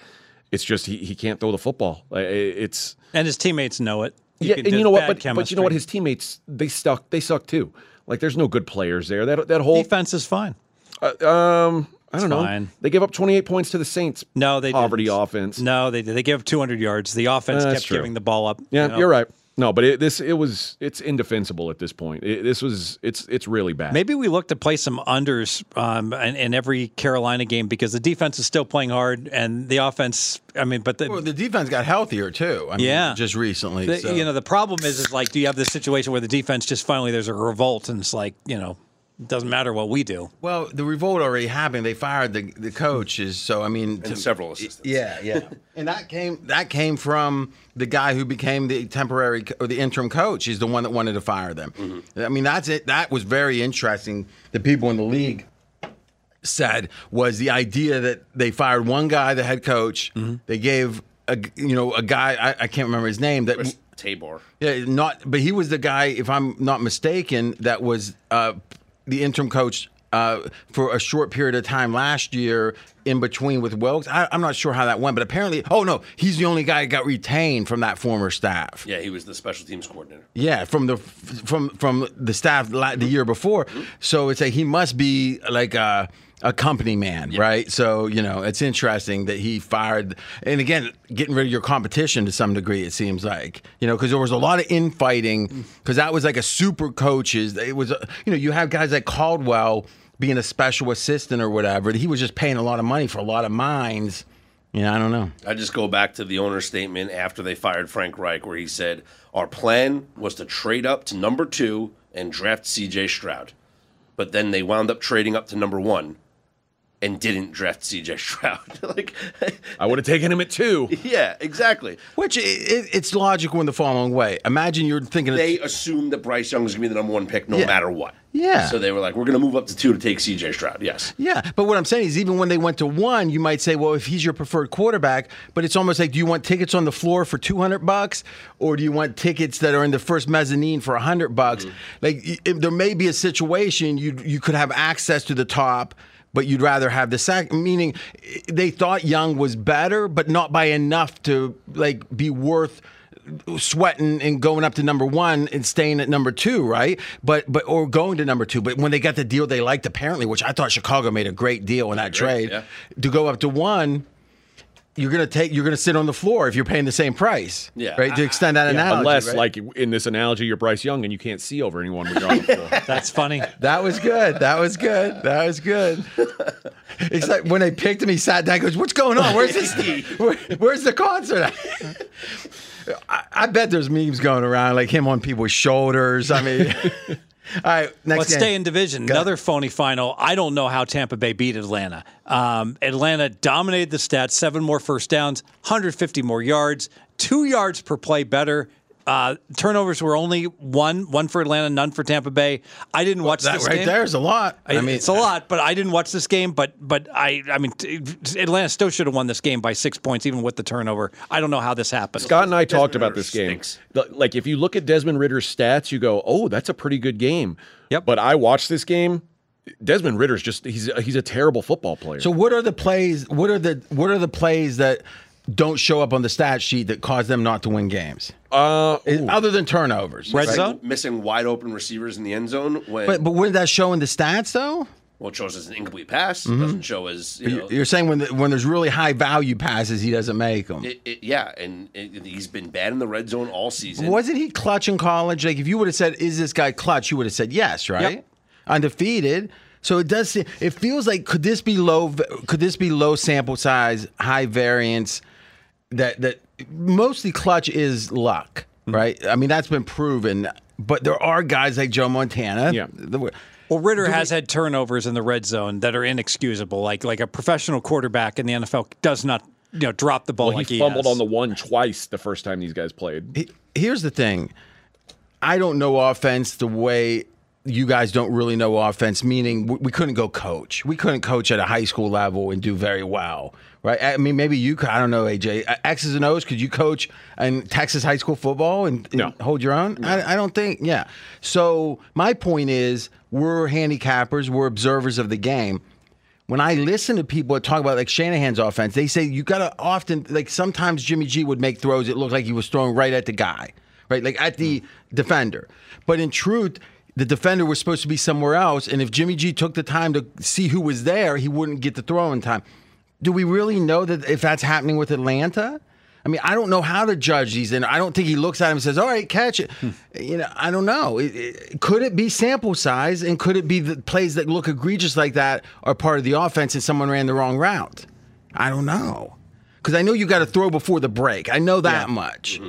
So, and why is it? Why is that? be, it could be mechanics, though. I mean, watching the Green Bay game, uh, uh, you know, against the Giants, you know, Monday Night Football, and I guess it was, um, uh, I guess it was Aikman, right, who, who was doing the game with Buck, and he made a point about there was a, a, a pass that Jordan Love missed his guy. He underthrew it. It allowed the Giants defender to smack it away, and he showed they showed the replay, and he said there's that little hitch that Jordan Love does right at the end of his back his backdrop. If he just throws the ball right then and there, he has enough air on it. But he takes a little half a step forward and then releases the football. That's mechanics for a young quarterback. Yeah. Maybe that's something that Ridder's doing. Where But, but the, uh, half are the second- announcers saying that? I the, the of announcer aren't the announcers on that game, yeah, they they weren't they weren't saying too much negative about Desmond Ridder. Okay, yeah. Because he missed a play, and this is what I'm talking about. Bijan Robinson goes in motion on the one yard line. It's a pass play. He's wide open in the flat for a, a walk in touchdown, and Ridder throws the ball out of bounds. Like he he completely missed a gimme touchdown. Hmm. Like an NFL quarterback should not miss that pass. But in theory, he's going to miss that pass spread out throughout the field an amount that shows up enough in the stats that that his limitation in that way would be represented in the stats. But we're saying the stats are good, but the results It, it might be in his head that once a, a quarterback, a young quarterback, struggles in the red zone, he's like, oh, you know, here, here we go again. I think there's a, like let's go back to DeVito and we'll go quick on this. Is you were ready to dismiss DeVito like he's unplayable, blah blah blah. Yeah, it was horrible in the New But England when, when but horrible. When, but when rookie quarterbacks start and they're bad, it's like yeah, second year is all that matters. Mm-hmm. So it's like why aren't we given? It, it, it seems like based on the pedigree, we look at bad performances very differently, I agree with that. and maybe we should to some degree. But he ca- sucked at it, you know, in college. I mean, oh, well, DeVito did with the intercept, but. I don't know. Have any idea? What was it, Connecticut or something? I don't have No, any. DeVito was at Syracuse and then Illinois.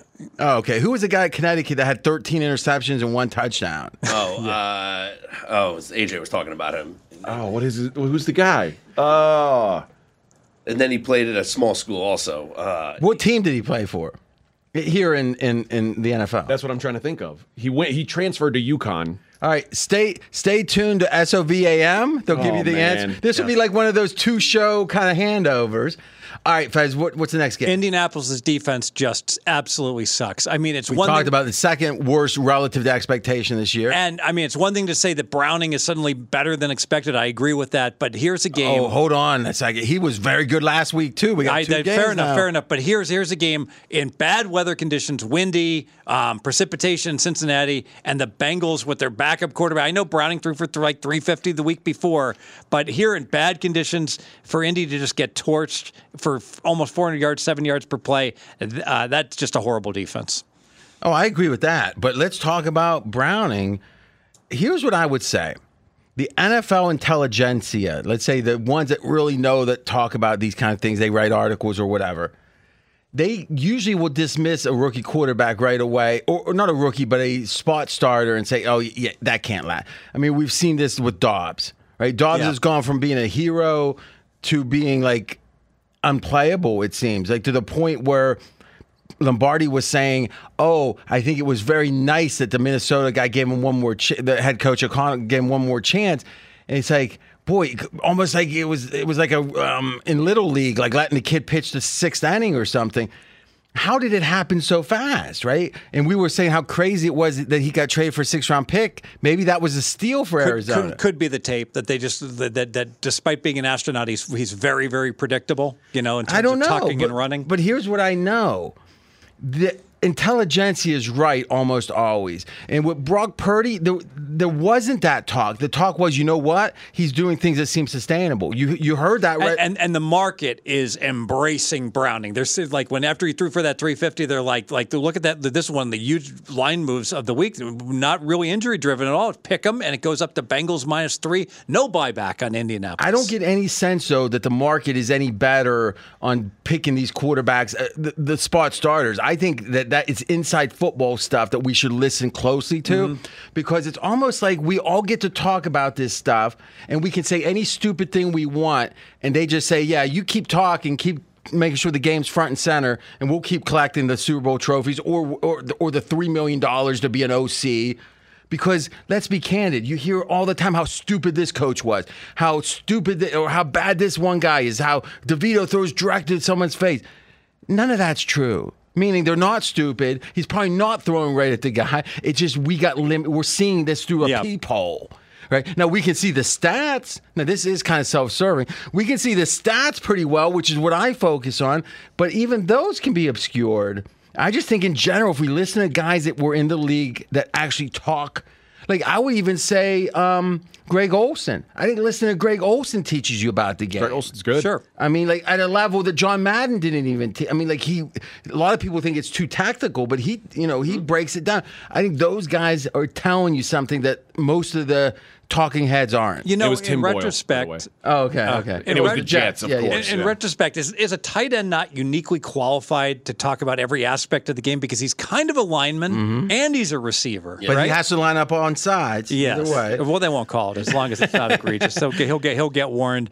Um, And that's why tight ends take usually to their second and third year to really make a mark. Rookie tight ends don't do well. It's so that's, a, complicated. that's a good point. Yeah. We haven't seen a shift though in recent years. well, with Detroit, but what else? not. I mean, a lot of guys are having Who? Uh, the, the the mayor in uh, in in Vegas has proved, proved proven to be reliable. Dalton Kincaid's been pretty good for Cade's Buffalo. been really good for Buffalo. Well, they don't have any other tight ends, so they have Well, to but I mean, in he's, Dawson Knox- I Dawson wouldn't Knox is say there. I wouldn't say Kincaid exceeded expectations. Would you?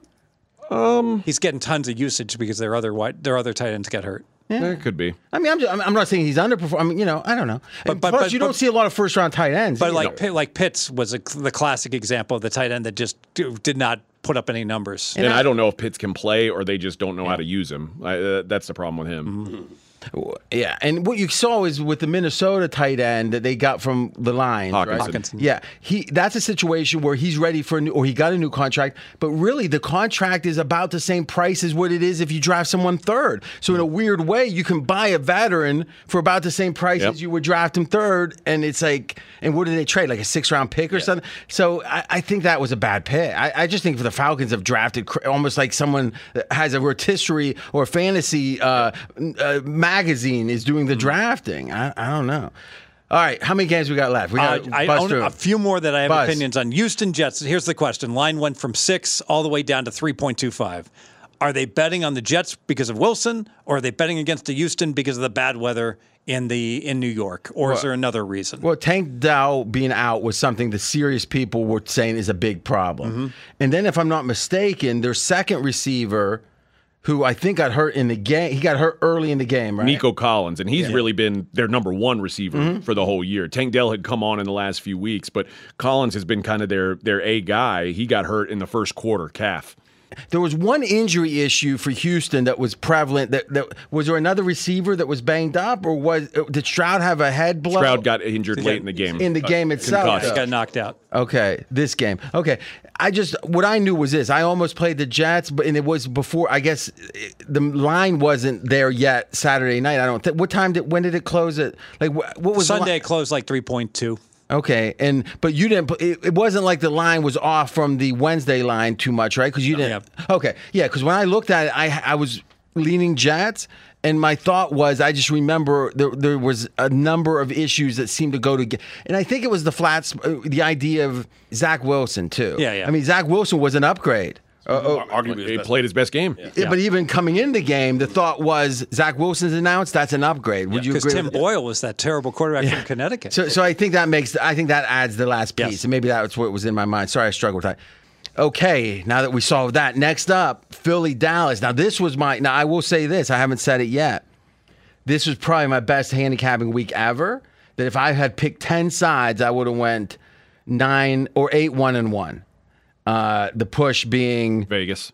yes, and um, The loss being Philly. yeah, and I I was just thinking how I was going to say something. But yes, AJ, you're correct. You saw everything right except this Philly game, is what you're saying. Yeah, and I just wonder what we. I, I guess I'm very interested. Fez, since you ha- that was a loser for you too, what do you think happened? Yeah, so you know, this Dallas offense at home is just clicking completely. So Dallas was going to get their points, but this was a phony final. Philly shot themselves in the foot with turnovers where they're driving and then they you know the the punch out. Um, so But they, but they also got a, a, return they did too. get a return touchdown, so they got a pho- they they got a phony seven points from their defense. But offensively, you know, you look you look at the bottom line is and Dallas won. They deserved to win. They got seven more first downs. They got seventy more yards. Well, is that the question? If they deserve to win the game? Well, they deserve to win by like like ten points. I think here's what we need to do. Not We, we need to stop trying to massage the stats and make our point right.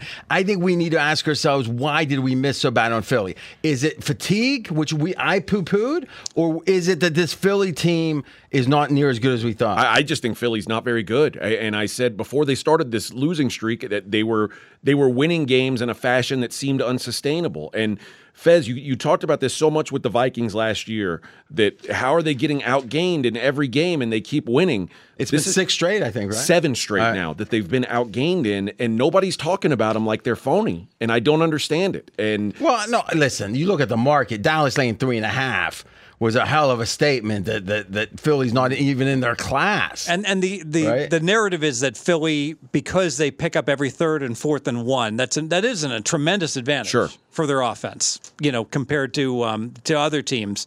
But the defense looks gas. There's no doubt about it. but the, I mean, the offense didn't do anything either in this game. Well, the D, the defense, if the D line can get there, if, if the, the quarterback has time, this D backs, these D backs for Philly are not good. Yes. I think that's one thing. Two, you you worship at the altar of both closing line value, but also YPP. Oh, Philly's a very average team. They're a zero. They're a zero. so why aren't they? I mean, why aren't they 16th in your list? Because every down they start first and eight and a half. Because they get an automatic fourth down if it's fourth and one. I mean that that, that zero is uh, that's not great. So this team is uniquely qualified to score in the red zone. They get they, they get the ball first and go on the four. It's an automatic touchdown. Okay. Where do you have Eagles in your rankings? Too high. Seventh. Man. So who's eighth and who's De- Detroit's eighth. The Rams. They're are not ninth. great either. Oh, they're not. I mean, listen. Nobody's any good. I mean, San Fran, in a weird way, looks like they'd compete in any year right now. And the I fact that they smacked Dallas and Philly, like they're just in a different I class saw a in the stat NFC. that showed, and obviously San Fran's a really good YPP, but in terms of a YPP pass for and against, mm-hmm. they're like historically good. They, they, Who are we talking about now? San Francisco. Oh, okay. So if you just look at take out all the rushing plays and just look at the passing plays, San Fran is just annihilates their opponents on, on yards per play on pass attempts. We can't forget that the year before last, Hurts was someone that was it was still a major question if he was going to get re-signed. Yep. All right, so he was trending in the right direction. He took the quantum leap last year, had a Super Bowl for the ages. I mean, one of the hmm? seven best performances, win or lose, I think you could say. Okay. But then it was the first season after they got he got good that they had a whole off season on him. And now you add that, meaning the defensive guys to look, how do we stop him? How do we do this? He doesn't run as much this year. Well, he's injured. I think Oh. he's clearly he's banged up. Yeah, what I mean, most people are though. I mean, Yeah. the- usually if you play eight, ten weeks in a row, you got to stop saying you're injured. Meaning, it's not an excuse. It's how NFL players play, right? I Well, mean- especially running quarterback. Yeah. It's all that tush pushing. It's I mean that takes a toll on you. and finally, offensive coordinator who was very good. This defensive coordinator, maybe he was better than we thought. Right? Hmm. Yeah, And he that's a looks great pretty point, good. losing the coordinator. Yeah, I mean Steichen. I mean he couldn't make Herbert any good, but Steichen is good. I mean, because whatever you want to say, having a backup quarterback in that defense and being in the playoff Yep, hunt, yep. that's pretty good. So I think Philly got disrupted in a way we didn't really see clearly. Plus, they had a lot of old guys that got a year older. The D, both D backs a year older. That's my thought. I, I just don't understand why they stopped using the running game. Like they stopped giving the ball to D'Andre Swift all of a sudden the past couple of weeks. Like Has Swift ever had a good season, a full season though? maybe and maybe they are trying to protect him, and maybe they are maybe they're trying to preserve his legs for the postseason. I don't know what it is, but it seemed like he had that stretch where he had the you know the bit- multiple hundred yard games, and then he was getting consistently 15, 16, 17, 18 touches per game, just handoffs, and then he was catching the ball out of the backfield. The past couple of weeks, he barely touches the football. Well, that's because they've been they've gotten their shit pushed in the first ten minutes of the game the last two weeks. Is that the And right phrase for that? So they've been thoroughly outplayed the last couple of weeks in the first few minutes and have been chasing. Like even against Kansas City, 12 carries, you know, like it's they are not giving him the 15, 16, 17 that he was getting, and they're not throwing to him four or five times out of the back. How the heck did Kansas City lose to this team?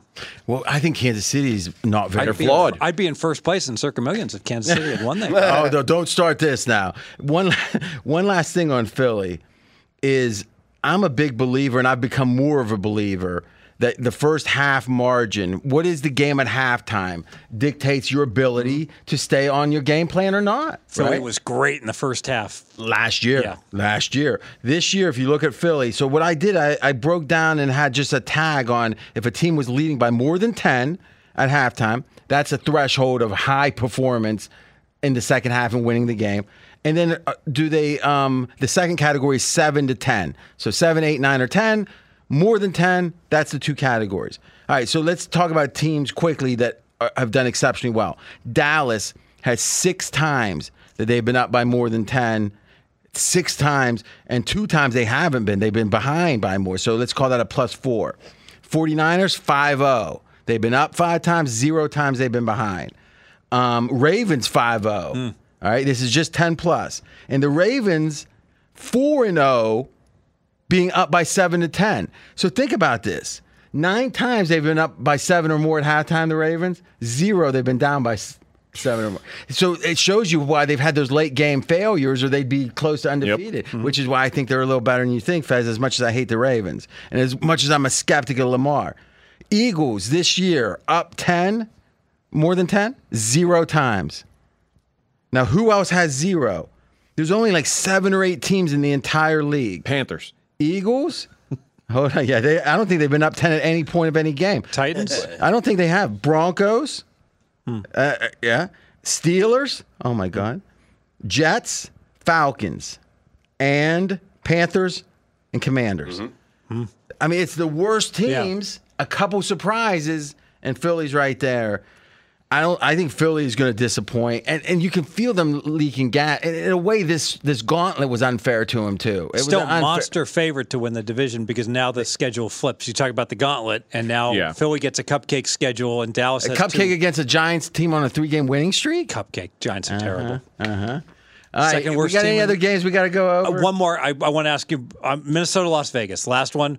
I downgraded both teams because I don't well, care. how do you downgrade the Raiders for their defense exceeded expectations times ten? Right? Bec- yes, and and it's a case of I don't care how good your defense is. When the offense scores zero points for the, that's that's on the offense. Even if, even if you play the And now Josh Jacobs is probably not going to play this next week. Even if you play the eighty six Well, that's a- Bears, that's different, right? Yeah, That's the an injury, yeah. But but if you play the eighty six or the eighty five five Bears, you, you still should be able to get ten points. The fact you can't get any points, that's on the offense. Especially always, when you create a bunch of 100%. turnovers and you still, yeah. But here's the question: Jimmy G's healthy, right? By all accounts, mm-hmm.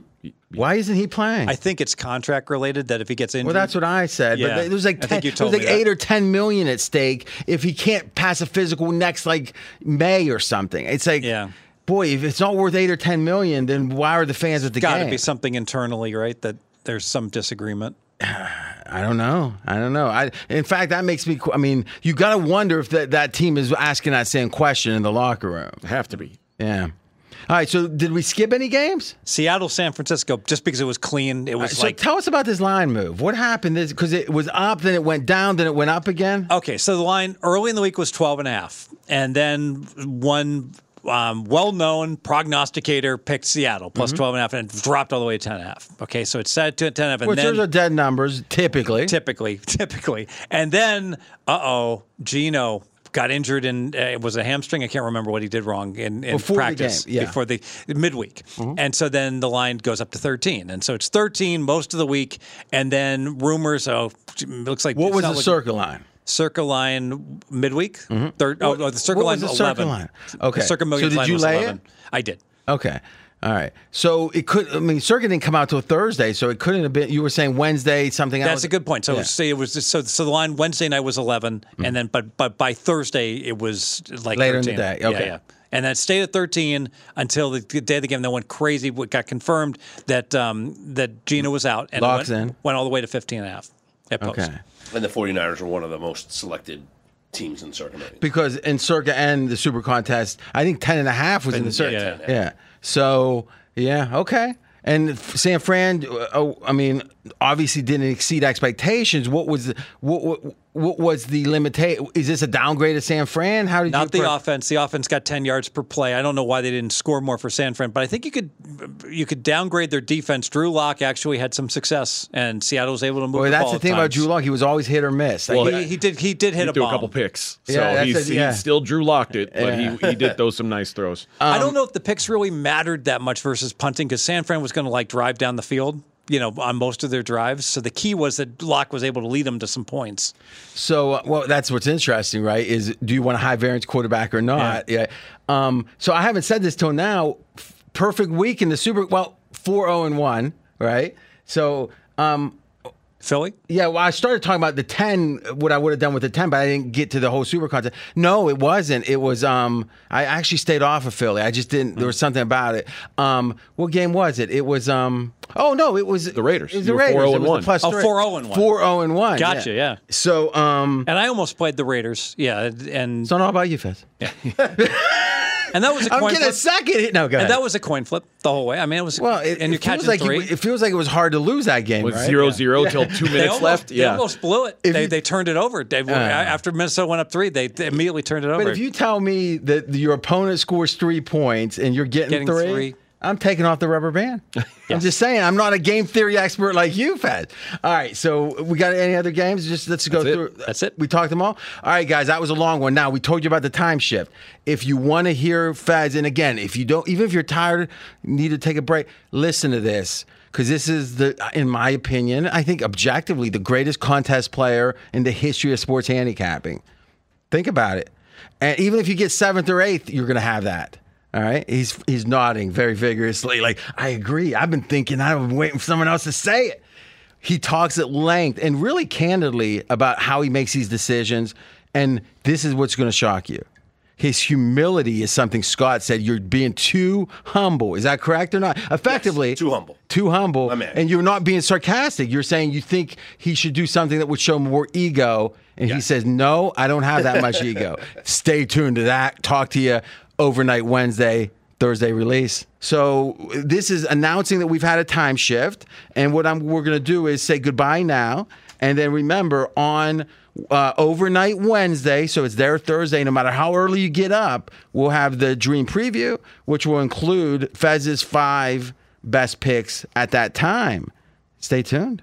I would say this it does seem like the line moves, the, the staleness of the numbers from Wednesday uh, to the uh, time submission time, it feels like it, it, they're wider than they've ever been. That there's more game. Maybe it was the COVID. I mean, I'm saying the last couple years, it feels like there's more because it would make sense if there was, then they're going to win a decent amount of time, and thus your record's just going to be better because people usually replace those with their four, you know, their fourth or fifth best pick, right? I mean, wouldn't you say the market's just more active? I would say the quarterback injuries have been more pronounced this year. yeah. That, that that's been the big difference. That there's we've never seen a year like this. When we're looking at top ten quarterbacks and there's nobody left. You know, it's like the guys who are top ten are just average quarterbacks, but you know you got to put somebody in the top ten. so to finish the point about him and his how he takes so seriously the market i mean i went to school for finance right? So and i went to school at the time where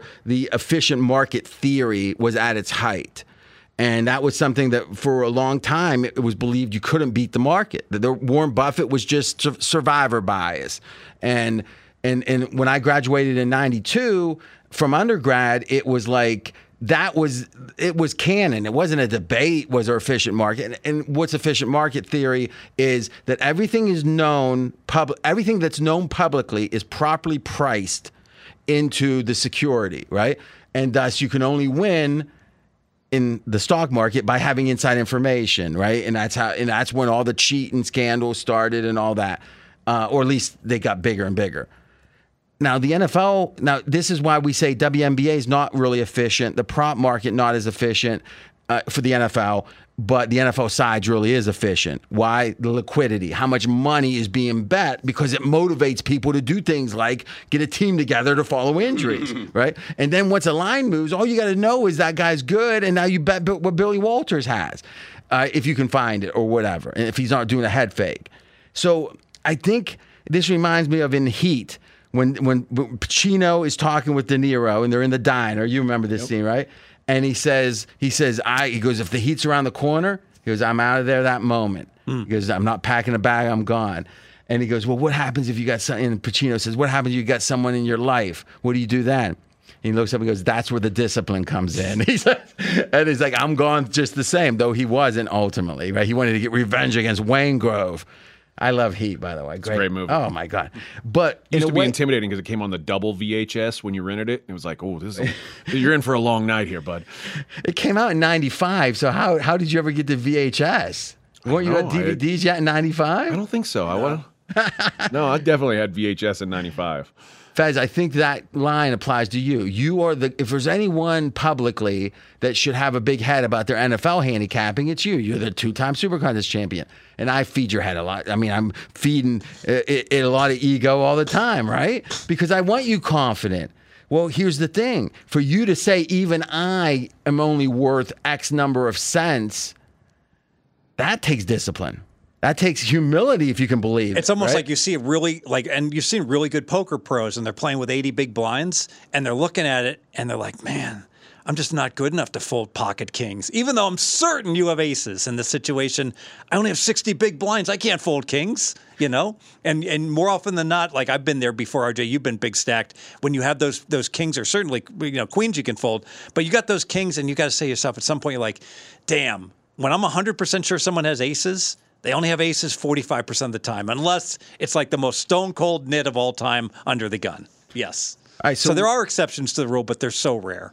It's so interesting how Fez will immediately go to the exception instead of saying the main point here is tell me if you agree. Most poker players, as they get good, and then really good. The problem is they start playing more and more marginal hands because of ego. And what they usually do is marginal hand, marginalize themselves or their hands to such a degree that they start breaking even on a lot of them. And then they start, then if there's a bad swing or two, they start losing a lot of Right. money. They make hero calls with queen high because like, I think he's on a straight draw, because, like Stewie because of who Ungar. they, because of who they, uh, Stewie's a great example. yeah, of that. Stewie can do that. But you know what Well, the he- typical. he, couldn't once he started losing a little Yeah. bit. They said back. They said his last two years of Stu's life, they were building games at the Bellagio around him. I, I agree with that. well, I guess and, that would be the Mirage. Now I think about because he was dead before the Bellagio, but the Mirage. and you When you say s- building games, like uh, like And those people, big people games- wanted him to play because oh, they could take yes. It, it'd be like, I mean, there's a great line that Johnny Chan had about Phil Hellmuth. They were playing, and it was a TV game or whatever. And it, Phil goes, You know, I'm sick of you cash game players acting like you're the best. He goes, I might just take out a half a million and go down to Bobby's room and we'll see what happens. And Johnny Chan goes, I'd like to see the list on that game. Which, you know, if you play poker, uh, brick and mortar, like if whatever game you want, you get put on the, or you're on the list, you got put on the list. And um, Hollis kept inviting me to that South Coast game. Like We were building the after game week. around I was like, I only showed up. I only played once for a couple hours, and they kept and inviting you, me. and you figured out that it was like this isn't where you're gonna do you know and again uh, but what's interesting is i played in that game and that was probably the best i was ever playing and i was winning but it was just cause there was there was probably let's say nine handed there was probably so minus me is eight. Five of those guys were better than me. One was uh, let's say the same or may, and two were worse. But the two that were worse were worse enough that we built the games around those guys. Like literally if they weren't there people they, people weren't that interested to be playing. Gotcha. so it's like especially no limit. It only takes one hand a night Uh, one bad call a night that makes that guy worth it to uh, feed him shrimp. You know, it, it, doesn't matter because it's just the one. You know, and that's how guys win. You don't get much off a good player. You just don't because it's like they're gonna they're gonna bluff you so much. You know, it, it again, it's at a level beyond me. But I enjoyed that because I could make a little money, but then I could play against guys better than me at the same time. Which is you want to do in poker for sure. You I, all, I, I thought Annie Duke's book was excellent, where she she's thinking in bets. yeah, she's she she what she emphasizes is try to make your decision process easier. You know, don't you don't want to be caught in this horrible situation. That goes back to what I was saying, like going for 2 mm-hmm. like like and the Titans did that, pulling this back to the Titans Miami game. So mm-hmm. they're down eight and they go for two. Well, now all the decisions become really, really easy for the Titans. You know, in terms of what they should do. You know, So let me ask you, on. let me ask you this question. Last question on this. How many cents is your opinion? Meaning, let's say it's a top three opinion where if you were pl- saying, "I'm looking at this, I don't, uh, I can bet market right now," but no, you can't bet market. You can bet three. You got three books to shop from, and there's not rogue numbers. It will have a general representation of the market. So all it is is your ability to pick. How much is one of your top three picks in a week worth, cents wise? on Monday, fifteen cents. Okay. Because you think the you think the market's not as shaped up at that point. Yes, by a Saturday afternoon, five cents. All right. So let's think about this. When he laid three and a half, when the market was, or when he took three and a, or what were you doing? You were laying. Taking three and a half with Jacksonville. you were taking three and a half. That's right. For some reason, I'm thinking Jacksonville should have been the favorite, but no, they weren't. Uh, three and a half, and the market was at three at the time, right? Yes. That's 20 cents. Right? So And I no opinion whatsoever on the game. yeah. So, but even if you did, you probably would have went against it, right? Yeah. Because I mean, if you're saying yours is worth a nickel, so what? what- Just to be clear, because I'm thinking back to what we were saying earlier, was the market 3.25 or was the market? The market was 3.1, Okay. 3.08. all Right right, around so let's call it 3.1. So in theory, that's what 18 or no, no, no it's going to be uh, 16, 16 cents. cents, yeah. Yeah. So 5 cents is his opinion, 16 cents, even if it's against him, it's going to be 10 cents. And here's the other thing to think about. When you have to pick 5 games, right? Now, how many games you, you're replacing? Now, in a weird way, if you have a strong opinion on a game and it's one of these games, it kind of hurts you more. But imagine you've got three strong opinions, you got those picks down. Now you pick a fourth and fifth game. Your fourth opinion can't be that much stronger than 10 cents or whatever that is the market telling you know the market's telling you this line offers you 10 cents of value. I think that if you were doing one pick a week, see that's interesting because then those extreme lines well, I guess Survivor replicate. If you were doing three picks a week, there'd be less of the oh, this is just the market and I got to go Yeah. with it. Wouldn't you agree? I, I, I, I agree, but you know, the, frankly, a lot of games like I, I, I lean to the Jets, I lean to the Rams, and like, and so I'm getting seven and a half, and the market's Mm-hmm. Yeah, like three cents or whatever. and the market's seven point four four, and I like the Jets plus three and a half, and the market's three point four five. You know, it's just like I'm getting a, I'm getting such a minuscule amount of help versus the marketplace. It's almost all handicapping. It's just not enough to to, to overcome a twenty cent, you know, or a sixteen Well, cent gift. And, It's not all handicapping because if the market is even five cents against you, you're going to disqualify that game. So, Yes. so the games you pick, your handicapping is a big part of it. The games you exclude, uh, that's the market speaking. exactly, exactly. Does that does that? I know you understood it, but does that make the case better? You think? Yes. Or- yeah, I think. And to be fair, I took a game that I had no dog in the fight whatsoever. I took the Saints minus 5 Mm-hmm. and the line was six. And I was like, boy, you know, five picks, and was like, I'm, I'm looking at this, and then I even saw a book that had a little bit of extra vig on the minus six, and I'm like. Boy, I'm laying five on a game. Like when I did the drop Mm-hmm, down menus and the like, it was just like, all right, that was like that was frankly my last game in, and so that won. All right. So, um, last question about the Su- or the uh, Circa Millions. You're now tied for third. Only two people a half game ahead of you. Four weeks to go. Stay tuned. The fact that no one else had Jacksonville, uh, that should encourage you, right? Yes, but I've been monitoring the top 20, Mm-hmm. and there's a boatload of people that are just a half game. I'm t- three way tie for third, and there's probably like a seven way tie for fifth through 11th, whatever Mm-hmm. that is. And that is chock full of advantage players and sharps. But but but the fact that you are in a position where yeah you might have to try to make up against them late late but it won't be till the last week if you stay close so really by you playing and them playing the advantage plays that hurts their ability to overtake you right Yeah, exactly. The, the sharpest guys, and now the people in first place will be mad at me, but I really feel the sharpest guys are a game behind not, me, let's not not the say the ones sharp, ahead of me. let's not say the sharpest because I don't think No, that- that's a I great think point. I think the more conventional the more that that preach at the altar of advantage play. CLV. yeah yeah yeah yeah are the guys who are like in 15th place are much more likely to be there than the guys current the two guys currently in first. You think Billy ever? I mean, and I'm being serious here. I don't put Billy up on any pedestal. I do put him on a pedestal that he's earned, right? But do you think Billy ever worried about um, which way the market was going? No. because he knew he knew more was than the anyone. market. Yeah, but he knew more than anyone else. Yes. You only have to respect the market when you think they might know something you don't know. And you know what? For almost all of us, that is Mm. a, a, a material amount that the market knows that we don't. I and that Jacksonville game, I probably made a mistake, and it was probably because I've I've had a little bit of an ego lately because I've been winning. Yeah, and, and but I, my buddy texted me that morning. We put down a decent bet on on Cleveland minus 3 and he said Lawrence is playing. What should we do? And and I said I'm not doing anything. I'm I'm riding my bet because I think if Trevor Lawrence is playing with a high ankle sprain, then he's going to be bad. And It kind of turned out to be the case. Right, but in hindsight, it, it I mean, had they made that two point conversion, I lose, and But I, the question is, could you have bet at uh, soon enough, or were you getting the repricing? Because the theory is, once it's been repriced with Lawrence in, so what was the close? I believe it was two and a half. Yeah. It went as low as one and a half and then went back up to two. So at that point, the market has accounted for it. Fade so to hedge off it. You're hedging at a you, you get a Polish middle there, right? Yeah. So I mean, it's one of those things. If you could have beat the market I think it would have been hubris not to do it. But once it's get reset to the market, it's actually square to go chase a hedge Okay. at that point, unless you bet crazy amounts. But then you shouldn't do that to start with, Right. right? So, all right, guys, that was interesting.